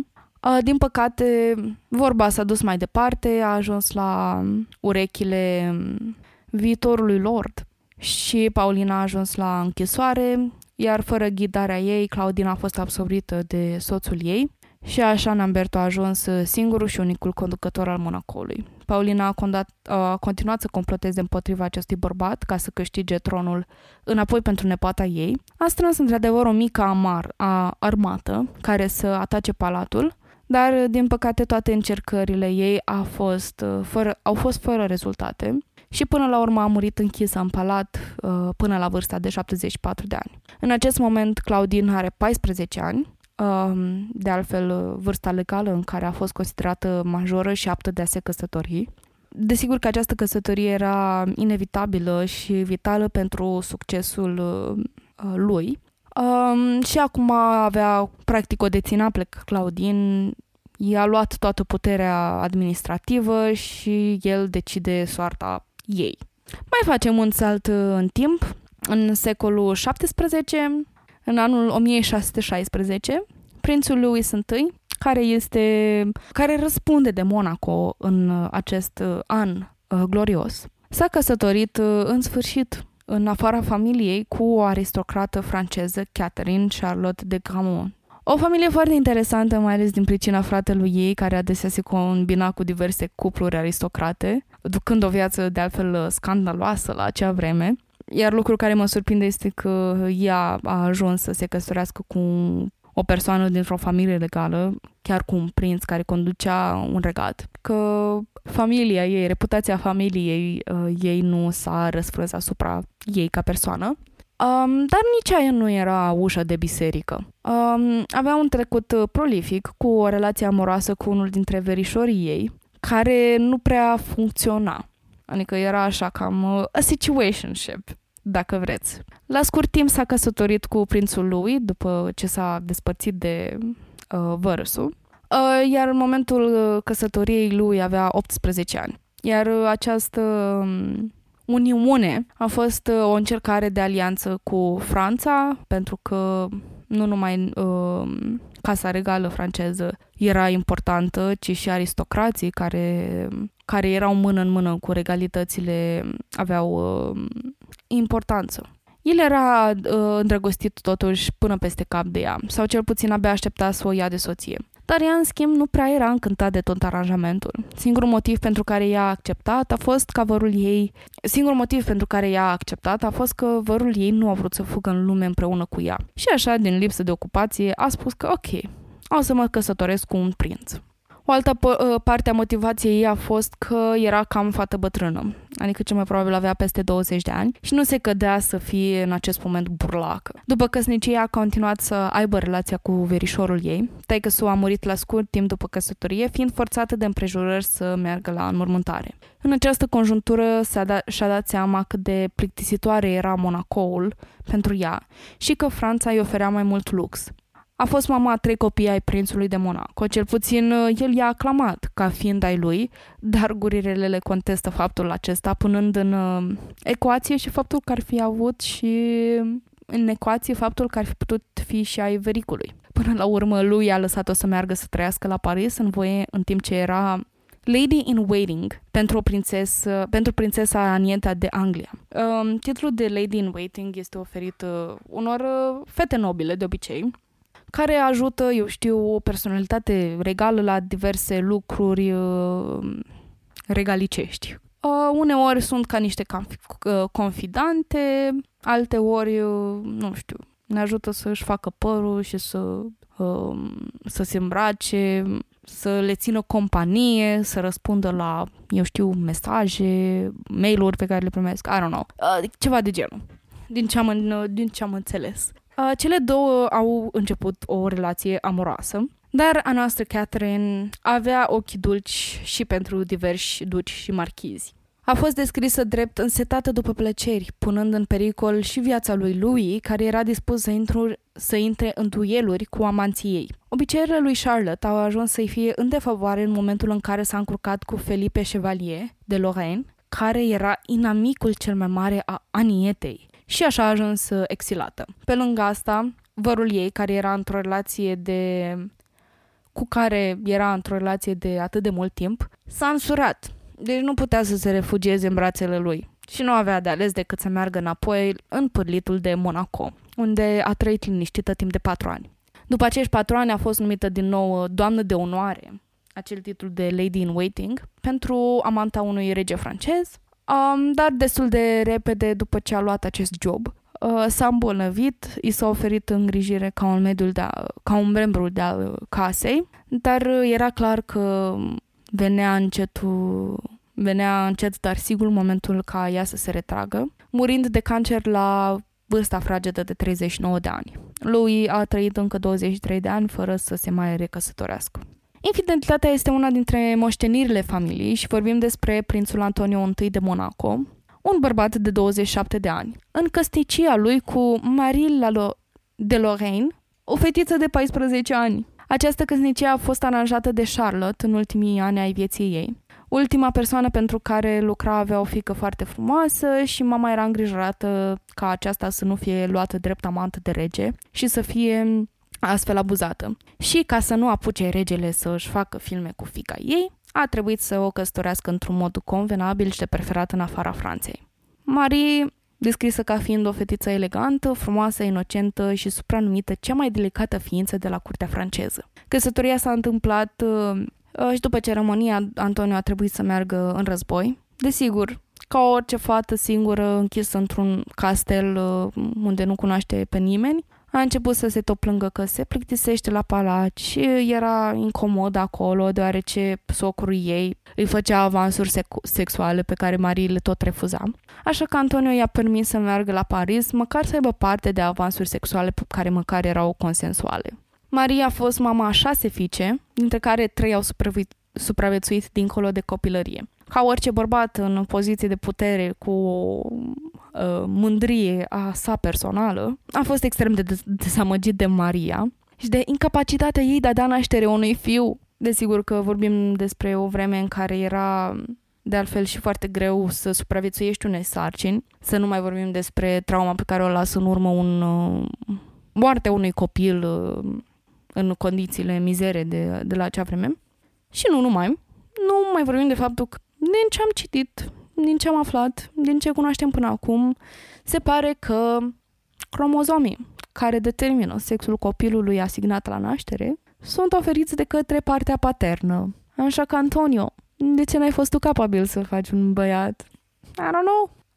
La viața lui, Antonio a avut o grămadă de aventuri cu diverse dansatoare franceze, cu care a avut trei copii ilegitimi, din care un singur băiat, dintre care a avut un singur băiat. După ce s-a retras din activitatea sa militară, și-a construit o cabană unde își caza amantele, iar Marie des, mergea destul de des la uh, Paris, ținând legătura cu diversi parteneri ai ei.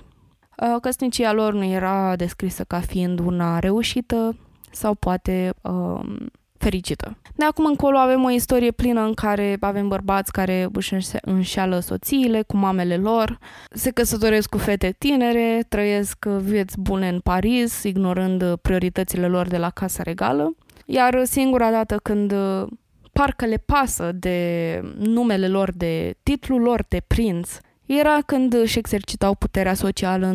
Un incident interesant vine chiar de la nepotul lui Antonio și Maria, sărim o generație, care urma să se căsătorească cu prințesa Genevei. Când vaporul ei a ajuns în port, el a refuzat să se urce în barcă, să își ia viitoarea soție, insistând că el este regalitate și că ea ar trebui să vină la el. După asta i-a fost amintit că, păi, și ea face parte din familia regală a Genevei și că poate că ar trebui să vină la să vină el la ea pentru a o întâmpina în regat, Vaporul a stat în port câteva zile până conflictul a fost rezolvat. Cei doi aveau să se întâlnească la mijloc, pe un doc improvizat. În primii ani se pare că s-au înțeles destul de bine, au avut doi copii, dar el a început să îi fie dor de viața din Paris și a plecat. După un timp i-a dat voie și soției lui să vină după el, dar se pare că relația lor nu a mai funcționat la fel. Aceasta s-a deteriorat pentru că el avea cu totul alte ocupații, uh, avea foarte multe amante, uh, deci vă dați seama că programul lui era full și nu-i ofera deloc atenție soției sale. Uh, în tot timpul ăsta, dacă vă întrebați ce se întâmplă cu Monaco, este lăsat de izbeliște acolo, unde îl știm și astăzi. Ea fiind uh, foarte frumoasă, a captat uh, invidia celorlalte tinere și o criticau adesea pentru că prefera să stea cu persoanele mai în vârstă la petrecere, în loc să se comporte ca în fine, cineva a ajuns să o aprecieze, și anume un duce din Franța.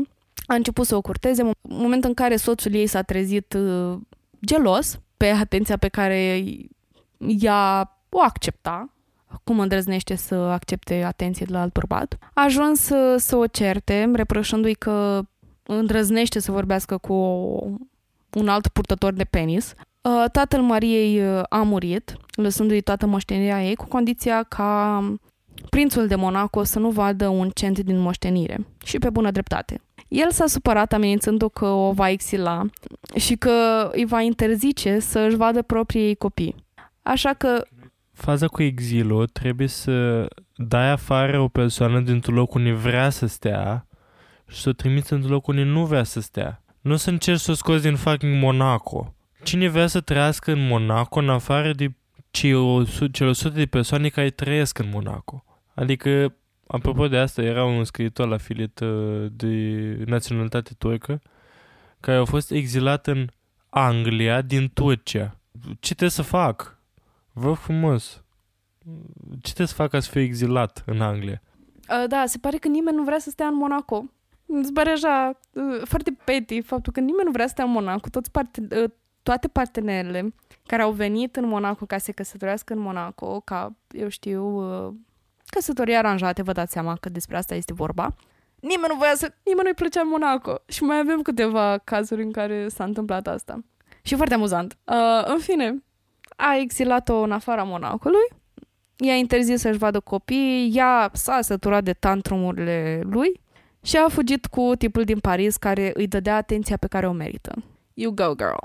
Uh, el a ajutat-o să obțină o separare legală uh, de către prințul din Monaco și ca să nu mai depindă de soțul ei, uh, să nu aibă niciun fel de control asupra banilor și bunurilor ei.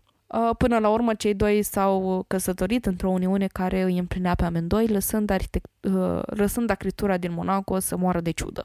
Și sărac, ignorându-și, gen, mi se pare amuzant că gen, omul ăsta s-a dus la Paris, ignorându-și toate responsabilitățile de lider de stat, doar ca să, pentru uh, distracția lui personală în perioada asta Monaco nu era cine știe ce, adică nu este luxul și această locație, această țară mult râvnită când vai îmi fac vacanța în Monaco, o whatever. Nu, era, o ducea foarte prost uh, economic. Așa că banii ei, vă dați seama că funcționau foarte bine uh, dacă ar fi ajuns în, uh, la Casa Regală.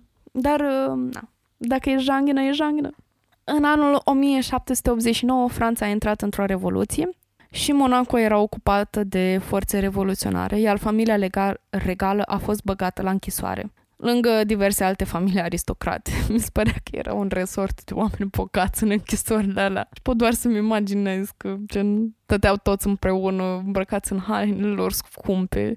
Oamenii din clase sociale mai joase erau uh, frustrați, pe bună dreptate, că depuneau atâta efort și muncă doar ca să întrețină nobilimea în luxul și extravaganța acestora iar ei nici măcar nu se sinchisau să o ascundă sau să facă ceva pentru persoanele mai puțin privilegiate. Revoluția a avut un impact pozitiv asupra sistemului educațional și a expansiunii clasei de mijloc. Meșteșugari, artiști, muncitori care lucrau pământul au avut capacitatea de a aduce un stil de viață mai bun decât ancestorii lor. Arta franceză a avut un impact mai uh, consistent asupra comunităților locale, dar și internaționale. O altă căsnicie eșuată a fost a lui Henri, al patrulea, cu Louise Dumont. Căsătoria a fost una din interes. Ea vine dintr-o familie bogată și privilegiată, iar casa regală a Monacoului, din nou, nu era prea bine. El nu prea avea cum să pună mâna pe niciun cent de al soției, pentru că averea ei era legată în diverse procese de judecată. Na, știți cum e cu oamenii bogați. În acest timp, ea a jucat un Uno reverse card. Ea a cheltuit toți banii uh, lui Henri pe jocuri de noroc și ținute scumpe demne de o prințesă. Uh, în acest timp, cei doi au avut doi fii împreună, dar cei doi, uh, dar Louisa a mai născut un, uh, o fică pe care a făcut-o cu un arhiepiscop din, din Monaco. Asta a pus capac relației, au divorțat. După ce acest divorț a fost legalizat de către guvern, guvernul Franței, totul a fost bine. În 1814 știm cu toții că Napoleon, mititelul nostru preferat, a căzut de pe tron, fapt ce a condus la reinstaurarea independenței Monacoului și Henri și-a reluat titlul de prinț. Ea și-a scos fiul cel mai mare făcut cu Henri din testamentul ei.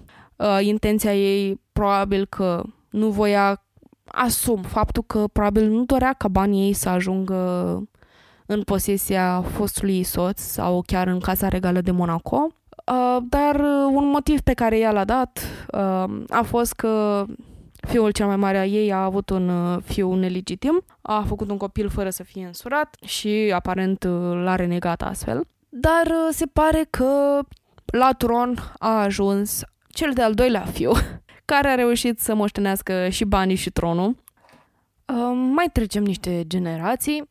Așa că acum îl avem uh, în prim plan pe Florestan I, care se căsătorește cu Marie Caroline Gilbert de Lamte, o actriță cu care a jucat în cariera sa de dinainte de a prelua tronul. Părinții lui uh, nu au fost uh, de acord cu această aran- aranja- acest aranjament pentru că doreau să se căsătorească cu o altă prințesă ori cu o altă fată nobilă pentru stabilirea unor, uh, știți voi, legături. Cu toate astea, Maria a fost o alegere bună pentru dânsul și pentru moștenirea familiei, pentru că știa cum să gestioneze un ban. Păstra foarte bine bani și investea uh, bogăția familiei regale în niște afaceri foarte profitabile, astfel a contribuit foarte mult la prosperitatea casei regale. Ce poate face o femeie dintr-o casă? Fiul lui Charles al III-lea s-a căsătorit cu Antoinette de Merode, fica unui conte belgian, a cărei avere a fost folosită pentru a construi Monte Carlo, un casino popular care atrage regalitățile Europei, turiști și oameni politici importanți. În sfârșit avem parte de o familie fericită în care cei doi țin unul la altul. El o numea îngerul său, iar ea era fericită cu el. Vezi și unii mai spun că jocurile de noroc n-aduc fericire. Dragul meu, viața este un joc de noroc. Iar aceasta, acest joc a fost pierdut la vârsta fragedă de 35 de ani ai Antoanetei, care a murit de cancer, lăsându-l pe Charles cu inima frântă și nu s-a mai recăsătorit. O relație complicată urmează cu fiul lor, care a vrut să se însoare cu una dintre fiicele reginei Victoria. Cred și eu. La acel moment, la acel moment, regina Victoria avea cel mai uh, puternic imperiu din Europa, Imperiul Britanic. Dar uh, pentru că, dacă știți câteva lucruri despre regina Victoria, știți că ea cam uh, conducea și mâneia totul în toate regalitățile din, din Europa.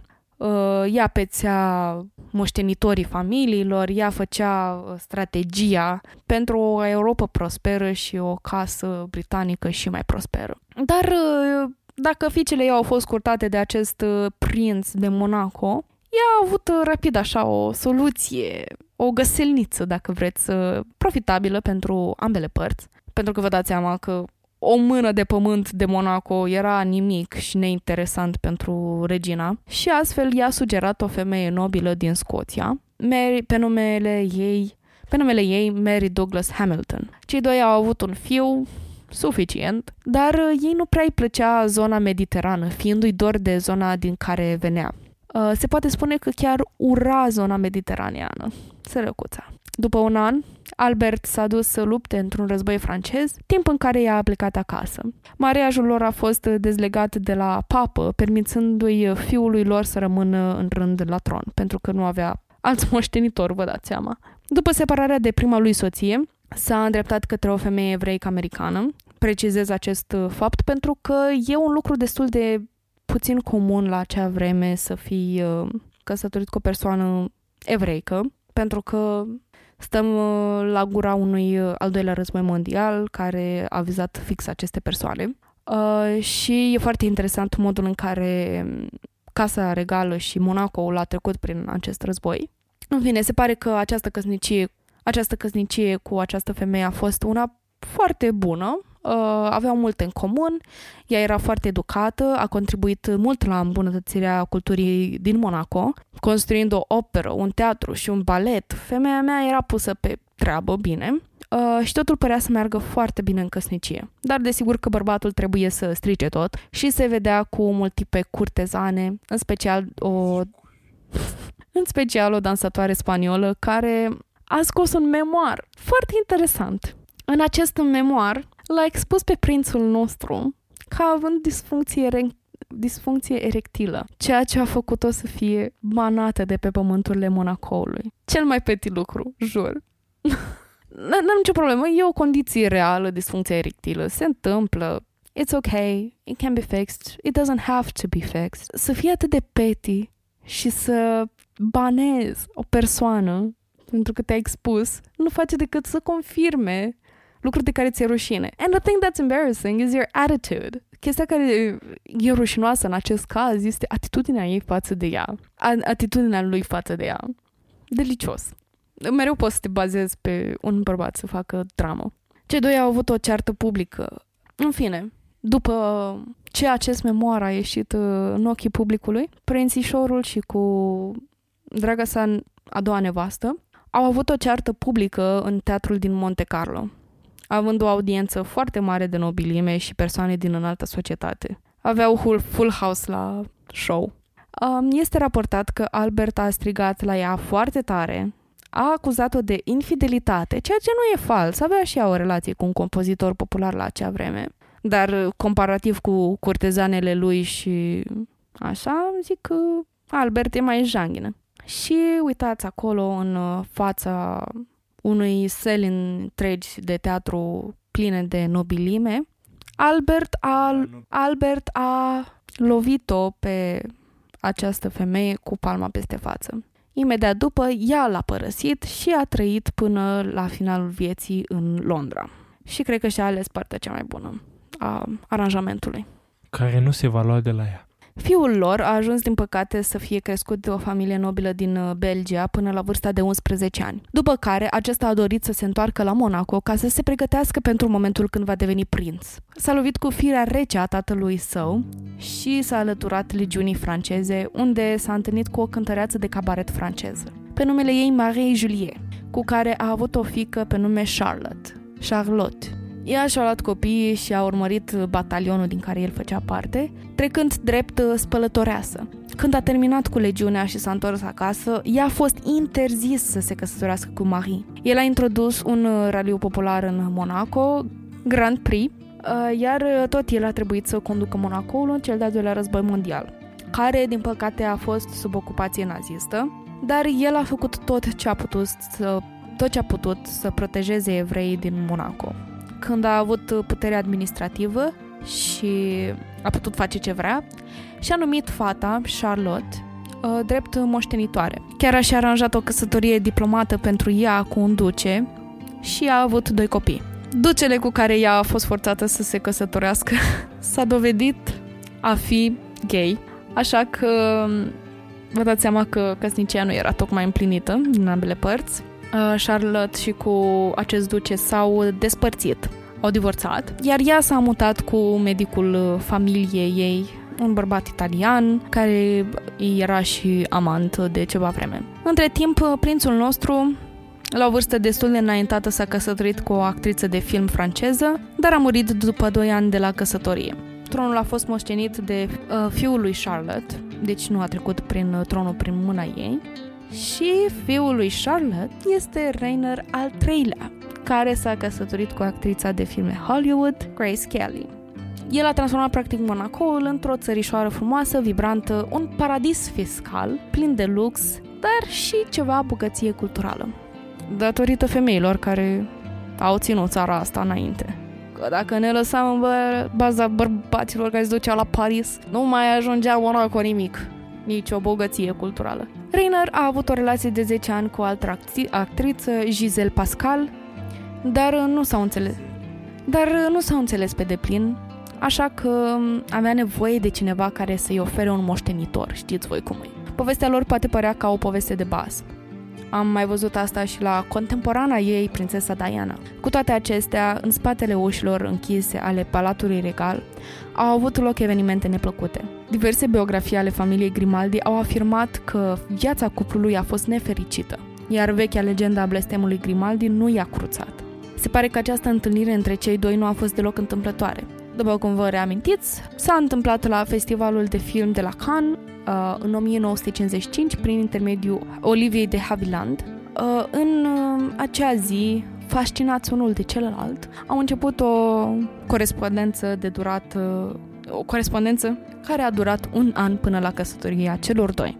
Cu toate astea, nu vă imaginați că la mijloc a fost doar dragoste și iubire. Se zvonea că prințul Rainer al treilea al Monaco, al Monacoului dorea mult să se căsătorească cu o vedetă de la Hollywood pentru a salva situația economică din țara sa și el considera că o actriță de Hollywood, devenită principesă, ar, tra- ar atrage turiști însetați de o poveste ar atrage turiști însetați de o poveste frumoasă. Inițial, cei apropiați lui i-au sugerat să se căsătorească cu actrița Marilyn Monroe, dar uh, ea nu era interesată de acest aranjament.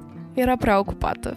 În schimb, a ales-o pe Grace Kelly, un uh, nume notoriu, câștigătoarea unui premiu Oscar, care se pare că avea propriile motive pentru a se căsători cu prințul.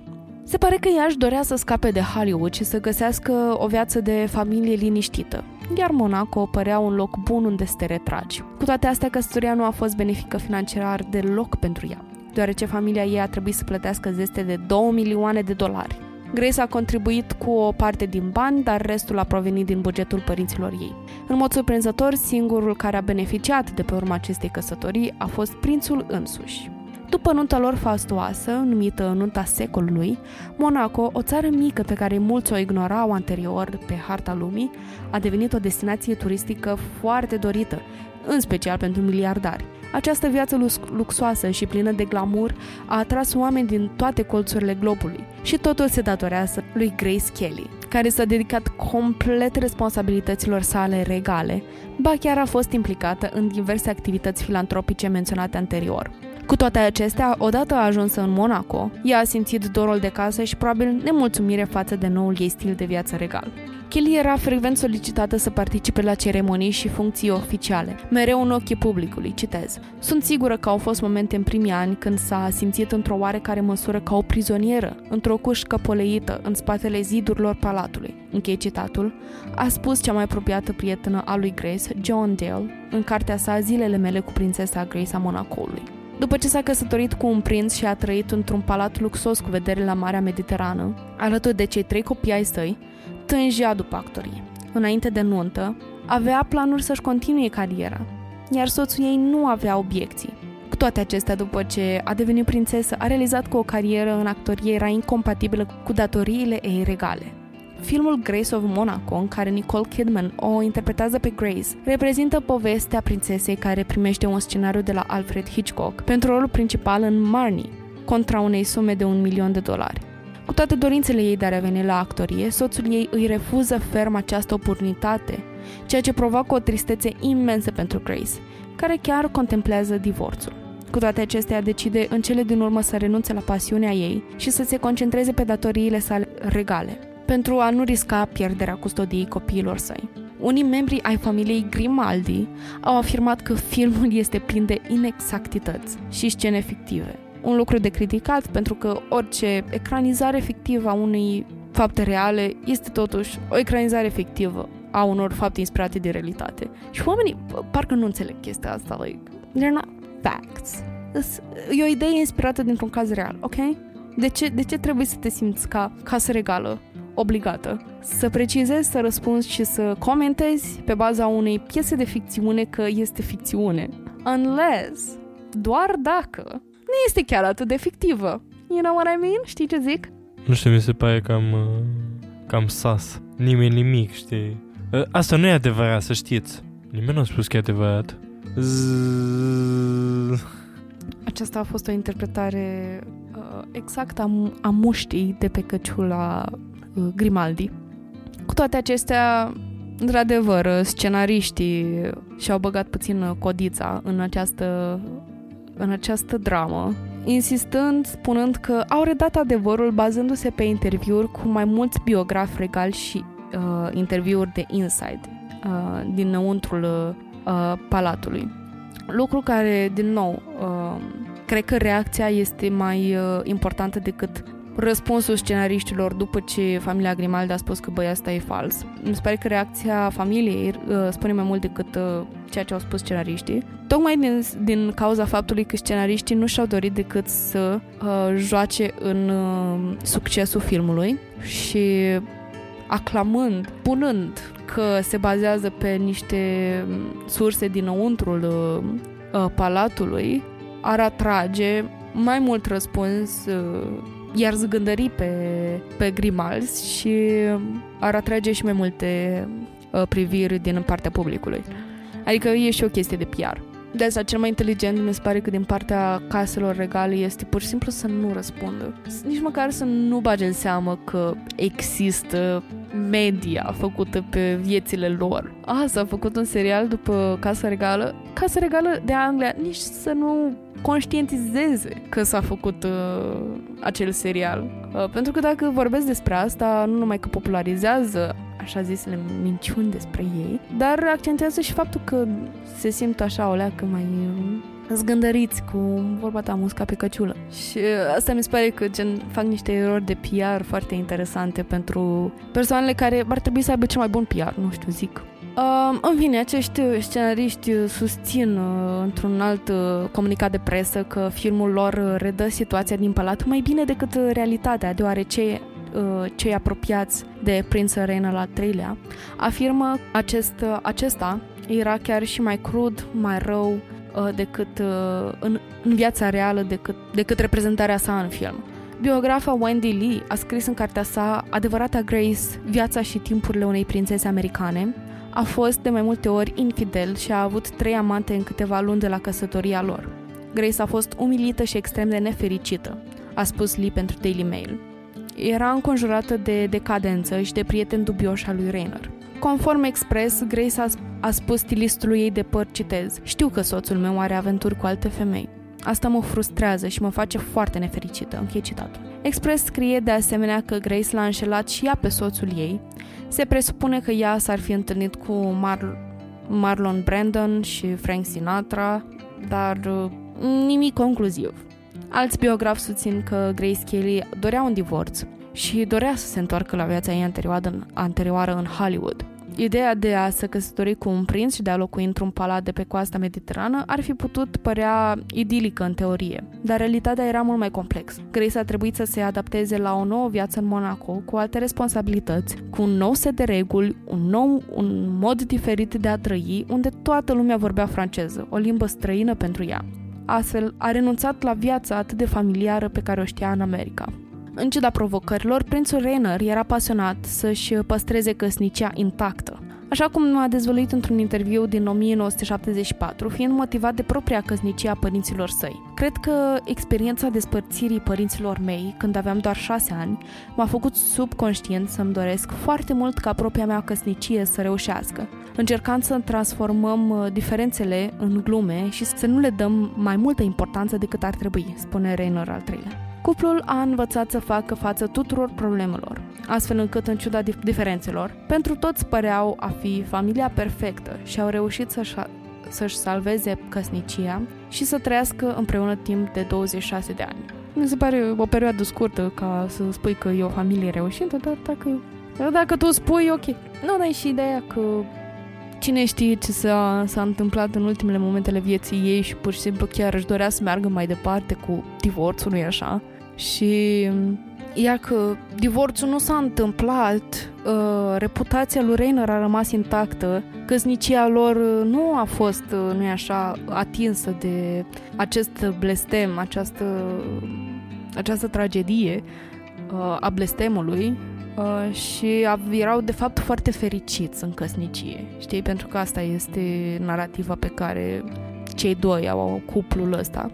Și mai mult decât atâta, Rainer, după moartea lui Grace Kelly, a fost portretizat ca acest văduv uh, înturerat, suferind după moartea soției lui.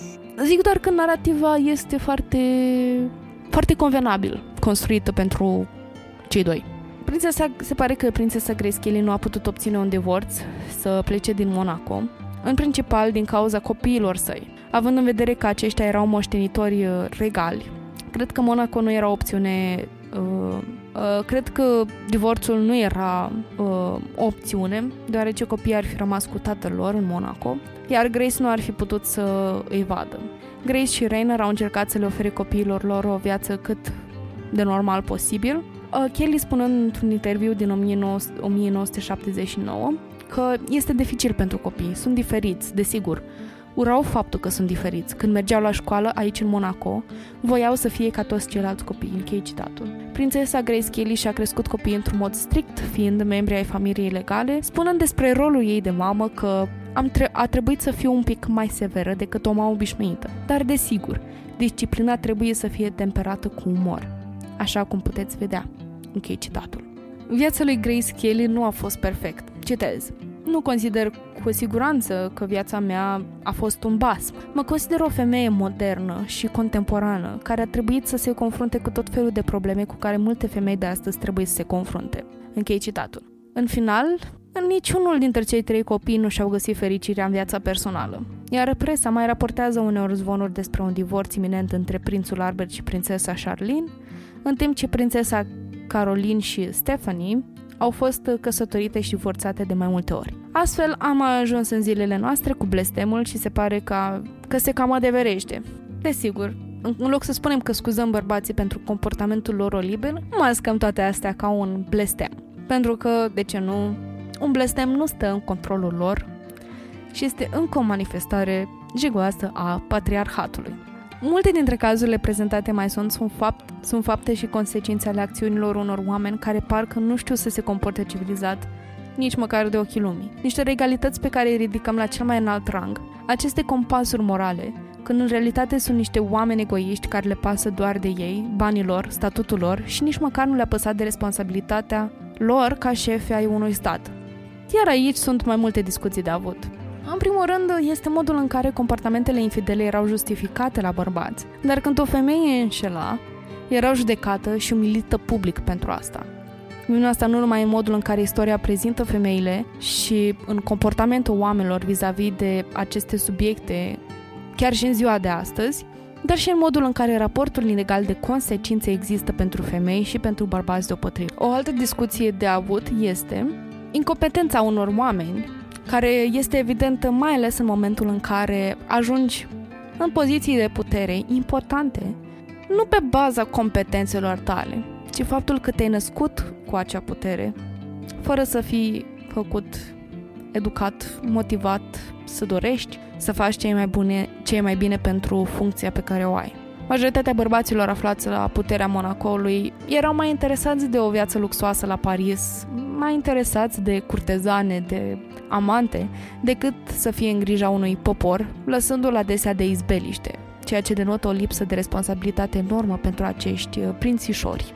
În final, ajungem la aceste cupluri nefericite, care, vezi, doamne, sunt blestemate, motiv pentru care își se înșeală unul pe altul ca chiori și nu pot să-și o ia și nu pot să-și o țină în pantaloni. În mod ironic, faptul că primul Grimaldi a violat o fată care se presupune că făcea vrăji, blestemând casa Grimaldi cu nefericire eternă în căsnicii, se traduce astfel.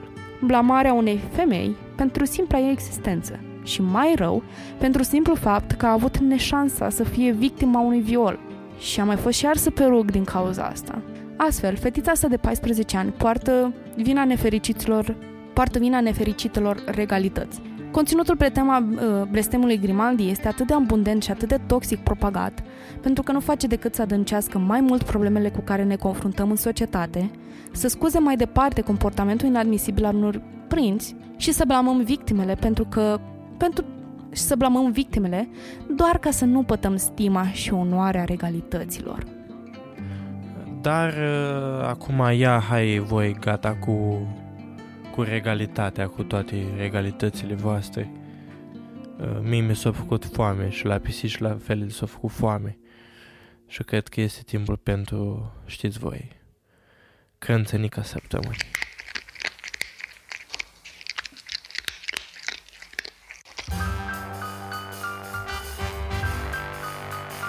Urmează crânțănica săptămânii, un moment în care ne frământăm ustățile pe un subiect de interes pentru voi.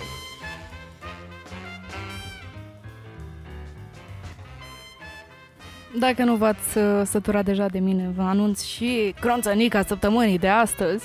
Și anume, crânțănica de astăzi este adusă de către unul dintre voi, ascultătorii noștri, care ne-ați rugat, uh, probabil în spiritul uh, temei cronțănicii de săptămâna trecută, să vorbim despre serialul Euphoria, care se găsește la libera privire a voastră pe HBO Max.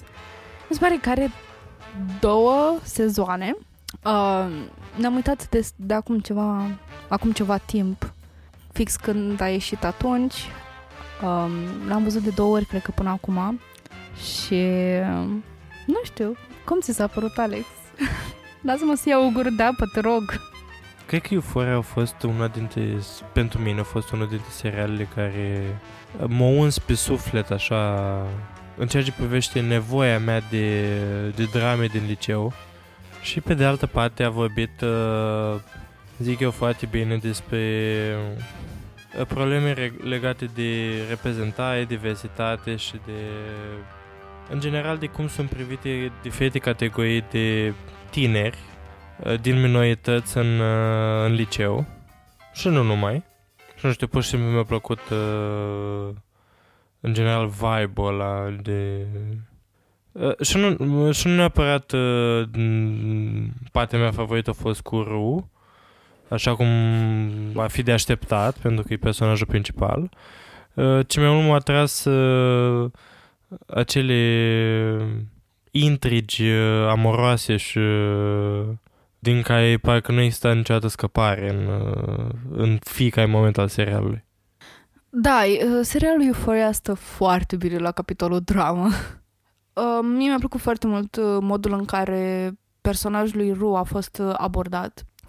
Pentru că um, este un lucru destul de evident în uh, serial și mai apoi confirmat de uh, directorul uh, serialului, uh, scriitorul mi se pare că care este și regizor, faptul că multe dintre experiențele lui Ru vin din uh, propria lui experiență și relația sa cu Ru este una atât de personală încât uh, practic avem acest, această, această fereastră care duce direct în uh, interiorul unei experiențe reale de adicție și de confruntare cu aceste drame care sunt mai uh, pregnante în societatea noastră decât uh, am crede inițial. Și desigur ce spuneai tu de reprezentare și diversitate mi-a, mi-a tras foarte mult atenția personajul uh, Cat, mi se pare că este numele ei, este o fată, o liceană, um, ca toate personajele din acest serial de altfel, uh, care uh, se confruntă cu identitatea, identitatea ei ca persoană, dar și cu modul în care societatea o vede ca un, o persoană plus size, o persoană corpulentă, dacă vreți, cu toată, toată ura împotriva persoanelor care nu sunt uh, size, care nu poartă S la haine sau XS la haine. Um, și mi se pare foarte interesant evoluția ei pe parcursul uh, se- sezonului 1. În sezonul 2 mi s-a părut foarte prost abordat personajul ei. Uh, avea atât de mult potențial. Dar uh, modul în care își găsește ea această eliberare personală a se simți ea bine cu corpul ei este foarte uh, este foarte interesant. Mi-a plăcut foarte mult și de Jules. Jules, my favorite. Um, uh, deși foarte dubios abordată relația lui Jules cu Ru, mi s-a părut totuși interesant uh, modul în care un serial abordează în sfârșit un personaj trans asumat de la cap la coadă, pentru că am avut până acum doar personaje trans care, eu, eu știu, erau femei trans și erau jucate de femei uh, cisgender. Um, și chestia asta mi se pare că mi s- uh, la momentul în care am dat eu de serialul ăsta, mi s-a părut destul de revoluționar pentru că nu numai că vezi o persoană trans reprezentată în media și în sfârșit persoanele astea ajung să fie reprezentate și să aibă o poziție în societate reală și pregnantă, dar uh, mi-a plăcut că și experiența personajului ei era trasă din uh, experiența ei ca persoană, probabil uh, prin modul în care este tratată în societate, este văzut uh, raportul cu corporalitatea ei, de ce nu, și de modul în care se se raportează chiar și la uh, sexualitatea ei, care, din nou, este un, uh, o, un like motiv al acestui uh, serial. Um, uh, totuși, un lucru care mi s-a părut foarte dubios la acest uh, serial este alegerea producătorilor de a fetișiza um, persoanele de liceu. Pentru că nu e așa la modul în care se comportau activitățile pe care le aveau aceste persoane uh, nu erau deloc de liceu. I mean, nu știu care este experiența ta, dar uh, modul în care erau abordate majoritatea uh, persoanelor uh, din serial și modul în care erau aduse împreună mi s-a părut mai mult uh, folosită ca o scuză faptul că erau vai colegi de liceu și aveau aceste experiențe pe care le aveau împreună. Deși lucrul ăsta cred că ar fi fost uh, spus foarte eficient și prin uh, uh, prin I don't know, uh, să spună că sunt persoane de facultate sau măcar majore. Da, nu știu dacă asta nu cumva constituie altă problematică care de fapt e abordată în, uh, în serial. Chestiile cu care se confruntă persoanele minore la care nu ar trebui să ia parte în mod natural. Și tu vorbești de... Și tu vorbești de o exagerare a acestor probleme în evidența faptului că persoanele tinere de liceu sunt vulnerabile la aceste uh, expuneri. Nu, cred că și la noi în țară se întâmplă chestiile astea cu persoane de liceu sau chiar mai tinere și poate că nouă ni se pare exagerat pentru că nu suntem tot timpul la noi în țară sau în școala noastră. Dar uh, sunt sigur că undeva în America, în uh, uh, Alabama, uh, se întâmplă chestii în astea. Adică nu știu din păcate cât e, uh, cât e exagerare și cât e de fapt uh, o realitate crudă. Nu știu, din punctul meu de vedere mi se pare că duce puțin cam toată narativa personajelor mi se pare organică. Adică modul în care evoluează personajele de-a lungul serialului și poate vorbim și despre asta puțin. Mi se pare un mod organic. Fac fapte și au consecințe și există foarte puține seriale care reușesc să facă asta într-un mod natural și coeziv ca să pară autentic de altfel uh, uh intențiilor uh, personajelor și să pară că sunt reale. Um, și de asta mi se pare că modul în care narațiunea funcționează, în afară de Cat, dar vorbim asta mai târziu, este, este ca de natural și ca de, ca de bine. Um, și are sens, dar are sens pentru o persoană atât de tânără de liceu și ar trebui să vedem aceste povești spuse contextualizate la persoane tinere de liceu Um, sau există acest fenomen îngrozitor de a încuraja astfel de comportamente pentru persoanele tinere, tinerii adolescenți de altfel. Da, și pe lângă asta, cred că serialul face o treabă bună să aducă în discuții problematici noi, uh, care vin uh, odată cu apariția social media și toate chestiile astea, chestii legate de cyberbullying, ce ziceai și tu de cat, și cum uh, we seek validation, cum uh, căutăm validarea persoanelor din jur, mai ales pe rețele de socializare, unde culmea nu vedem direct persoana în față, dar parcă simțim mai mult nevoia de validare acolo decât în in real life, știi? Ceea ce mi se pare... Mm, cum se numește? ceea ce, se, ce, ceea ce mi se pare paradoxal, adică nu ar trebui să ținem cont de mai mult de părerea celor de lângă noi decât de cei care Andrei Iscusitul 0947 prietenul nostru de pe Instagram pe care nu l-am văzut probabil niciodată în viața reală? Cred că tocmai pentru că avem această barieră de pe internet, uh, oferim mai mult credit persoanelor de acolo decât uh, persoanelor din jurul nostru. Uh, și prin oferirea mai multui, uh, mai, multui, mai multor credite, uh, mă refer la simplu fapt că tindem să credem persoana de pe internet are mai multă experiență decât uh, considerăm noi.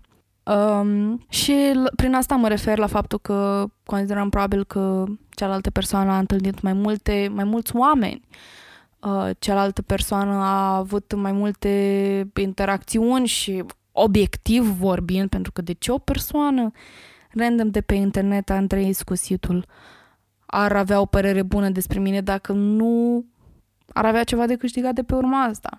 Și um, desigur că totul în această lume, din păcate, este tranzacțional și validarea de pe internet uh, vine cu un cost. Din păcate, acesta este foarte variat, dar serialul, din nou, aduce asta în discuție și faptul că un, un comentariu, un mesaj prost poate să însemne mai mult decât uh, valoarea ta ca om, capacitățile tale de a interacționa cu alți oameni, um, abilitatea ta de a socializa, inteligența ta uh, să coste mai puțin decât acel un comentariu prost, știi?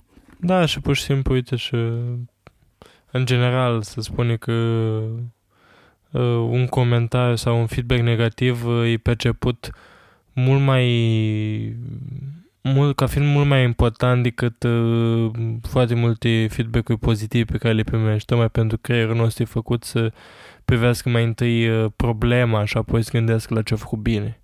Uh, și, uh, poate că în, în, în viitor o să scăpăm de chestia asta, dar instinctual când cineva vorbește de rău, mai ales pe, pe internet, mi se pare că, ne, ne se pare că suntem practic la un pas distanță și realizăm noi de fapt că se întâmplă chestia asta negativă. Și cumva ne să, ne să aprinde în creierul luminiță care spune că uh, ești un jegos, știi? Și mi se pare că odată cu această dinamică a tehnologiei și a rețelelor sociale a apărut și o provocare foarte mare pentru părinți de a gestiona aceste lucruri. Uh, uite, mă uit la noi, uh, care suntem, facem parte dintr-o generație care noi am evoluat odată cu evoluția tehnologiei și a telefoanelor și a internetului, prinzându-l în fine în scara ascensiunii acestor, acestor lucruri în uh, diverse puncte. Um, mi se pare foarte interesant uh, dinamica nu neapărat în relație cu tehnologia și cu social media, dar uh, având în vedere că serialul uh, analizează relațiile dintre personaje și personajele principale fiind uh, adolescenți, modul în care aceștia se confruntă cu problemele adolescenților, a copiilor lor proprii uh, și modul în care figurile parentale sunt portretizate. Uh, în majoritatea serialului mi s-a părut uh, o lipsă surdă a acestor, uh, acestor figuri părințești, um, pentru că mi se par fairly absente până într-un moment foarte critic al personajelor. Și vedem asta în modul în, în care este Ru uh, pusă în relație cu mama ei și cred că singura mama... A, nu. O avem pe mama, uh, mama lui Cassie, care este total absentă din viața fiicilor ei, fiind uh, confruntându-se la rândul ei cu uh, uh, adicția ei uh, de, uh, de alcool. Și o mai avem și pe mama lui Maddie, care nu e așa, este imigrantă și este, trebuie să muncească foarte mult uh, ca să poată întreține o casă. Mi se pare că este mamă singură. și mi-ar fi plăcut și asta să, să fi fost un uh, punct mai de concentrare a modului în care mm, adolescenții sunt uh, trași la, la răspundere uh, de către părinții lor pentru faptele lor, pentru că mi se pare puțin cam tras de păr ca totul, toate, toate situațiile astea să iasă din control, fără să fie neapărat uh, o forță majoră sau o forță mai responsabilă, dacă vreți, care să, să cârmuiască o leacă copilul mai ok. Cred că e doar perspectiva mea balcanică sau ceva, nu știu. Uh, cred că da, cred că pur și simplu în alte părți, uh, pur și simplu așa, sunt unele familii, adică pur și simplu din dorința de a fi un părinte modern și de a uh, da copilului loc să respire, uh, cumva uiți că ai și o responsabilitate ca el să ajungă sănătos și așa la vârstă de adult. O, și am uitat de un părinte foarte important care este o parte foarte mare din, uh, din al doilea sezon și anume tatălui Nate Cal, care ador, ador ce s-a întâmplat cu personajul ăla. Can, can we just talk about it? Nu putem pentru că am dat spoiler la cei care încă nu au văzut, dar uh, și mie mi se pare unul dintre personaje care evoluează cel mai uh, brusc și n-aș spune nenatural, adică e surprinzător, hai să zicem, nu brusc, evoluează. Și mi se pare super interesant. Vreau să luăm puțin uh, fiecare personaj uh, din câte ne mai amintim să discutăm despre modul în care au evoluat de-a lungul uh, serialului, pentru că mi se pare că fiecare contribuabil al acestui serial aduce o perspectivă sa unică și interesantă și deși sună foarte generic, uh, tocmai vorbeam mai devreme de diversitate și când vorbim despre diversitatea personajului, uh, personajelor, vorbim și despre o diversitate a experiențelor și o diversitate a uh, evoluției. Nu știu, cred că în termen de evoluție, în perspectiva mea, personajul care au evoluat cel mai mult au fost uh, Cassie și uh, tatăl lui Nate, despre care deja am vorbit.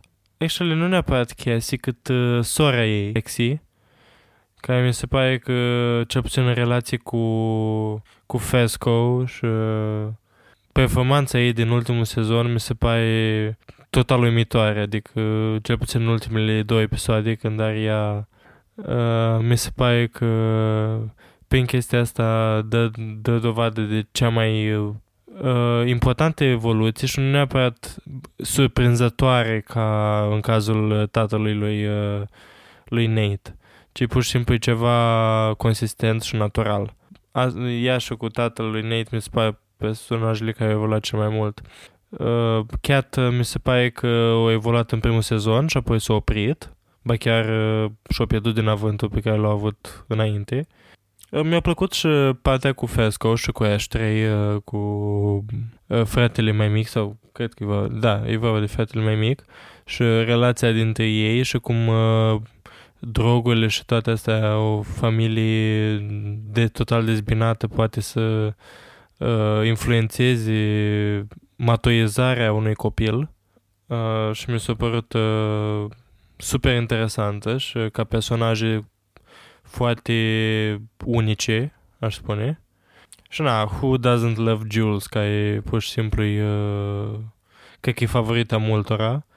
Uh, dar care acționează ca un liant mai mult pentru toate caracterele în general și e acolo doar ca să scoată în evidență trăsăturile ale altor personaje și cred că de asta ne place atât de mult de ea. Nu știu, cel puțin modul în care de la început este construit personajul lui Jules, ca să continui ideea ta, uh, mi se pare că are foarte mult potențial să fie propria ei chestii, știi? Adică în primul sezon a avut o evoluție interesantă, vorba ta, și avem uh, aceast, acest cumul de experiențe, ea fiind uh, o femeie trans și având uh, această experiență unică, o perspectivă de care consider că mai mulți ar trebui să fim uh, conștienți. Și în sezonul 2 mi s-a părut că a dus-o într-adevăr în niște direcții foarte dubioase, adică dacă ar fi să pun un personaj prost creat, a fost uh, evoluția lui Cat în sezonul 2 și pe locul 2 ar fi fost uh, ce, ce au făcut cu Jules în sezonul 2. Pentru că puteau să facă o grămadă de chestii amazing. Și pur și simplu mi se pare că din ce a reușit Jules să facă din Ru în primul sezon și anume să o ajute în uh, uh, și anume să o ajute în uh, a se lăsa de adicția ei de substanțe. Uh, în sezonul 2 a fost chiar uh, punctul și motivul pentru care ea s-a apucat din nou să intre în acea depresie și acea nevoie de a uh, consuma substanțe din nou. Deși e un take interesant, dar cred că ar fi putut uh, fi făcut în alte moduri uh, mai eficiente, uh, narrativ, în ceea ce privește pe Jules. În schimb, oricum, îmi place super mult prezența ei. Am văzut-o și în ultimul film, uh, uh, am văzut-o pe Hunter Schafer, uh, în ultimul film uh, în care a jucat, și anume prequelul de la Hunger Games. E o actriță absolut superbă și modul în care a cărat efectiv uh, uh, serialul uh, a fost, uh, în primul sezon a fost superb, în al doilea sezon se puteau face alegeri mai bune. Uh, Lexi, oh my god, Lexi, feblețea mea. Uh, mi-a plăcut modul în care au fost narate ultimele două episoade, care mi s-au părut absolut superbe, vorbind cu mai multe persoane despre Euphoria fix atunci când era mare boom pe subiect. Uh, foarte multe persoane nu au înțeles ultimele două sezoane, dar gen ultimele două episoade, dar gen alea au fost crema întregii uh, mi se pare că a concluzionat foarte bine ceea ce nu știam până atunci. A umplut foarte bine all the cracks, toate, toate uh, cioburile, uh, le-a pus la loc. Și sincer mi se pare un final bun de serial cu totul. Dacă mă întreb pe mine, chiar dacă îmi doresc uh, mult în continuare sezoane și am înțeles că o să iasă, uh, cred că um, nu știu dacă o să fac o treabă foarte bună. Nu știu dacă o să se oprească mai bine decât acum. Despre următorul sezon, din ce am auzit de la producători și de la scenariști, totul este, vă dați seama că totul este deja gata, urmează doar să fie filmat, numai că știm cum Zendaya este foarte ocupată în aceste momente uh, și practic uh, totul depinde de toți actorii care sunt implicați în diverse proiecte uh, acțiunea următorului uh, sezon o să se întâmple, mi se pare că la 5 ani după unde am fost lăsați, o să fie un salt în timp înainte. A, deci o să fie la college, la facultate. Da, în sfârșit o să fie legal pentru povestea pe care o spun. um, Really? Tu ești într-un serial, că acum îmi dau seama, tu ești într-un serial plin de trafic de droguri, trafic de influență, pistoale, uh, violuri, uh, asalt, sex, asalt sexual, uh, tot felul și pe tine te deranjează vârsta, ca au 17 ani, n-au 18. Really? Sunt persoane de 16-17 ani care au interacțiune cu lumea interlopă și sunt prea tineri pentru chestia asta, pentru că viața e oribilă. Măi, n-ai văzut Opcinu din Suceava? Oh my god! În fine, mi s-a părut atât de experimental uh, ultimul show și modul în care și-au bătut joc din Nate absolut adorabil. Avem și iconica fază în care Maddie spune Are those character us? și e absolut super, gen, efectiv, întreaga, între, între, ultimele două episoade sunt absolut superbe și relația atât de heartbreaking dintre Lexi și Ru și cum s-a despărțit el în prietenii and it's so fucking relatable și o ador e absolut superb. Um, după aia o avem pe Ru, acum că vorbim despre Ru, uh, personajul Zendei, uh, mi se pare puțin cam uh, trasă de păr legătura ei cu restul grupului, Lexi, Maddie, Cassie, Cat chiar. Uh, mi se pare că e cumva, e cumva acolo, dar nu prea în, uh, până acum în serial, adică nici nu prea interacționează cu el, iar interacțiunile lor par așa foarte subite dintr-o dată, nu știu, e, e dubios că nu prea, nu prea se încheagă foarte bine. Oh my god, trebuie să vorbim despre Nate Jacobs? Nu cred că trebuie să vorbim despre el. Pur și simplu nu vreau să vorbesc despre el. E un nenorocit. Nu, no, este ok. Este ok. Putem vorbi doar despre Tyxus și atât. Am vorbit deja. Uh... Toată valoarea lui Nate Jacobs stă în taică -su. Bine, e un personaj foarte bine construit și din cauza da. asta îl urâm. Dar... Uh... Știi că actorul uh, lui Nate Jacobs, uh, Jacob Elrodi. Elordi. Elordi. o să-l joace pe Elvis Presley. și mi se pare atât de nepotrivit. Dar totuși catardic. Îmi place să-i spun Julius Presley. ok. Julius Prâslea. Uh, și, da, I mean, foarte, o treabă foarte bună pe personajul ăsta pe care l-a făcut Nate acolo. Uh, următorul personaj, Maddie. Mm, nu prea am văzut foarte multe evoluții din partea ei, sincer. Ea pur și simplu a fost un, uh, un personaj reactant. O, o bombă cu ceas care stă să explodeze, dar ține viața în frâu cât de cât. Nu, mi se pare că pur și simplu e persoana care să stânească rahatul, ca să zic așa. Nu, aia e Cassie. Uh, nu, îmi pare rău. Uh, Cassie uh, știa ce făcea, pe când Medi pur și simplu vorba ta reacționa. Și pur și simplu reacționa de multe impulsiv. Uh, uh, Cassie mai pe la sfârșit își pierde acel, uh, acel calm și acel, uh, nu calm, acea oarecare raționalizare a reacțiilor ei. Pe când media așa e tot timpul, adică tot, toate ambele sezoane au fost Bombă cu ceas. bombă cu ceas, una, două, tot stânnea scandal în toată școala. Mai, nu știu, mie mi s-a părut uh, în ceea ce ține personajul uh, lui Maddie. Uh, by the way, Alexa Demi și s- e superbă, e absolut superbă. Uh, în fine. Uh, uh, pers- uh, personajul lui Maddie mi se pare foarte...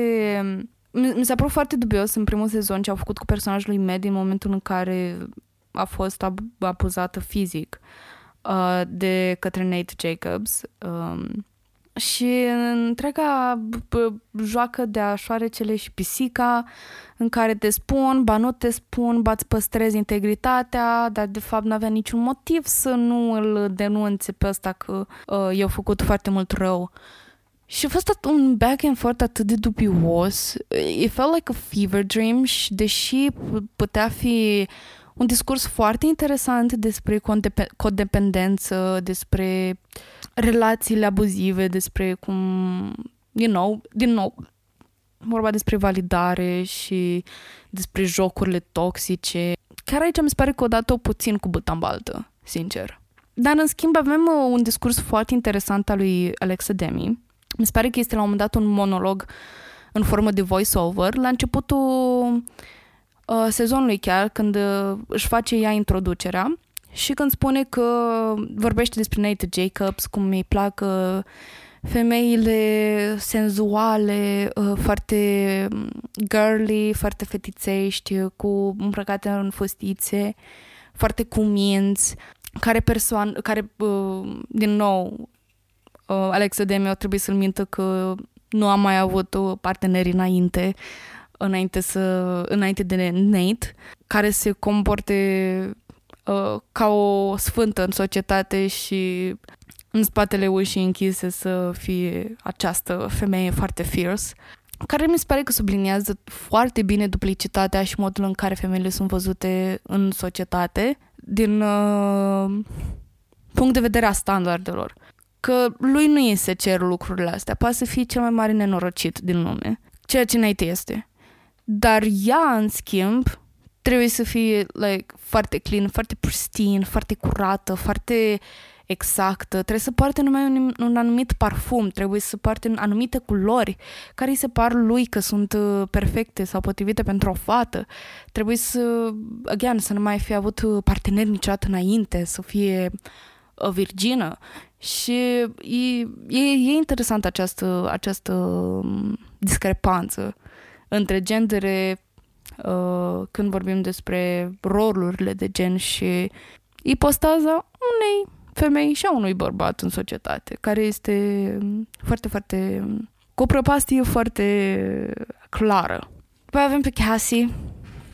După aia, dacă discutăm despre parcursul lui Cassie în acest, în acest serial, mi se pare că modul în care se degradează mental este pe cât de bine actat, este pe atât de, nu știu, misogin, aș spune, abordat în modul în care este scrisă ca fem- această fată, a damsel in distress, această căprioară care așteaptă să fie salvată de către următorul bărbat care îi sare în cale. It's just, it's icky pentru mine. E, e foarte icky. Dar are câteva faze foarte amuzante, mai ales acea fază în uh, piscină, în care în sfârșit își dă drumul emoțiilor de, de nervi. Și l-avem pe Fesco, dragul nostru, să-l ierte Dumnezeu Fesco, care e, e, era gen my comfort, uh, my comfort character. Uh, nu știu, pur și simplu era foarte reconfortant când apărea pe, pe ecran. Și o să fie foarte... O să, o să ducem foarte mult lipsa în, în următorul sezon. Și mi se pare că un personaj pe care nu am adus-o în discuție până acum a fost Gia, uh, sora lui Ru, care, deși a apărut foarte puțin în, pe, de, pe parcursul serialului, mi se pare că oferă o perspectivă foarte interesantă asupra modului în care se descurcă cu anumite traume și întâmplări greu de digerat pentru o persoană tânără, un tânăr adolescent, um, și anume faptul că ea este persoana care o găsește pe Ru în momentul în care uh, își face o supradoză. Modul în care ea apare, G apare că cade pe urmele lui Ru și uh, o vedem în faza inițială cum uh, se atașează unor uh, anturaje care parcă nu sunt foarte prielnice pentru dezvoltarea dânsei. Uh, dar astea fiind spuse, cred că am luat la puricat fiecare personaj.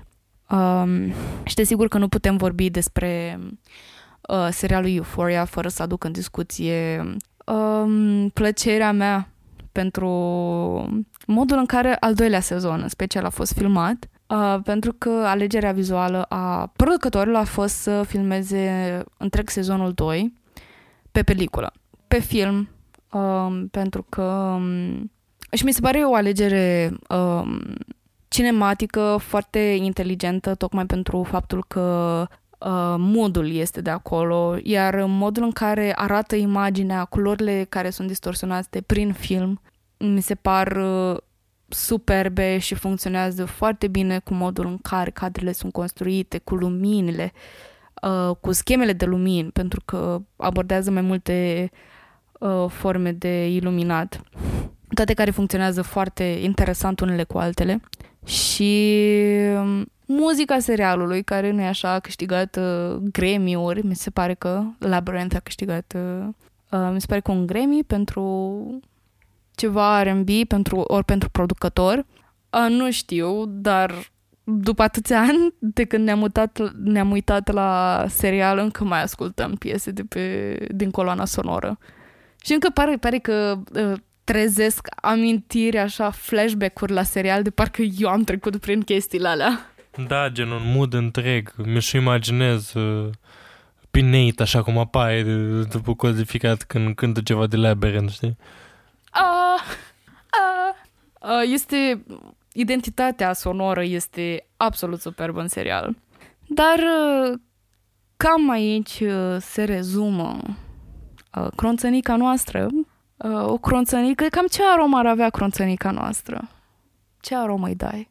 Eu, pentru mine, pare că, nu știu dacă știi, există la Pet Shop cronțănele preferate a lui Pric, de altfel uh, niște cronțenele care au o pastă de mentă în interior și așa cu textură de pateu când le mănânci, o textură de pateu pe exterior și cu un hit de mentă pe interior, așa ca o surpriză. Pentru că serialul Euphoria it's full of surprises. Sincer, nu puteai descrie mai bine uh, aroma. um, mulțumesc, I guess. Da, nu știu, dacă aveți pisici acasă, cred că există și pentru căței. Este un pachet roz. Și am uitat pe ingrediente și sunt ok. Sunt crențenele preferate ale lui Pric, pe care trebuie să le recumpărăm acum de că vine Crăciunul. Na, trebuie top up la sertarul de cronțenele, că nu se poate așa. Mor mățele de foame. Um, și cam asta a fost, o crânțănică cu mentă. Dar uh, cine știe cine va aduce următoarea crânțănică din următoarea săptămână? Numai unul dintre voi știe. Vă așteptăm uh, sugestiile voastre cu nerăbdare să avem uh, discuții la fel de prolifice. Uh, și vă rugăm să vă trimiteți sugestiile voastre chiar în întrebarea de dedesubt. Puteți să ne trimiteți pe Instagram un mesaj. Adorăm să auzim de la voi absolut orice feedback, absolut orice sugestie. Chiar dacă nu pare, le-am notat în agenda, am făcut și în zilele ce urmează facem și programarea temelor din uh, anul viitor. Dar până atunci vrem să vă mulțumim pentru toată lumea, toți, fiecare dintre voi care ați postat sau ne-ați trimis uh, în mesaje private mesaje cu Spotify-ul Wrapped al vostru în care apărem și noi și sincer când în timp ce mă uitam la acele imagini nu puteam fi mai copleșită pentru că avem parte de o audiență atât de loială, de supportive, de, de iubitoare, de absolut orice și-ar dori orice creator de conținut, cred. uh, să aibă alături de ei. Și vă mulțumim enorm de mult că sunteți aici, vă mulțumim enorm de mult pentru toate minutele pe care le petreceți cu noi pe podcast și putem doar să vă promitem că încercăm să vă oferim cel mai bun conținut posibil, chiar dacă uneori ia mai mult timp, dar uh, care să fie pe placul vostru și să ne mulțumească pe toți. Vă mulțumim de altfel și pentru toate sugestiile voastre pentru cronțănica săptămânii. M-am distrat foarte mult la această cronțănică și, și mulțumim uh, Norei pentru această, această sugestie. Ne-a oferit uh, această, această cronțănică pe episodul nostru cu Richard Speck și vă așteptăm la următoarele cronțănici cu mai multe sugestii din partea voastră. Mulțumim că comunicați cu noi, că sunteți aici. Pa!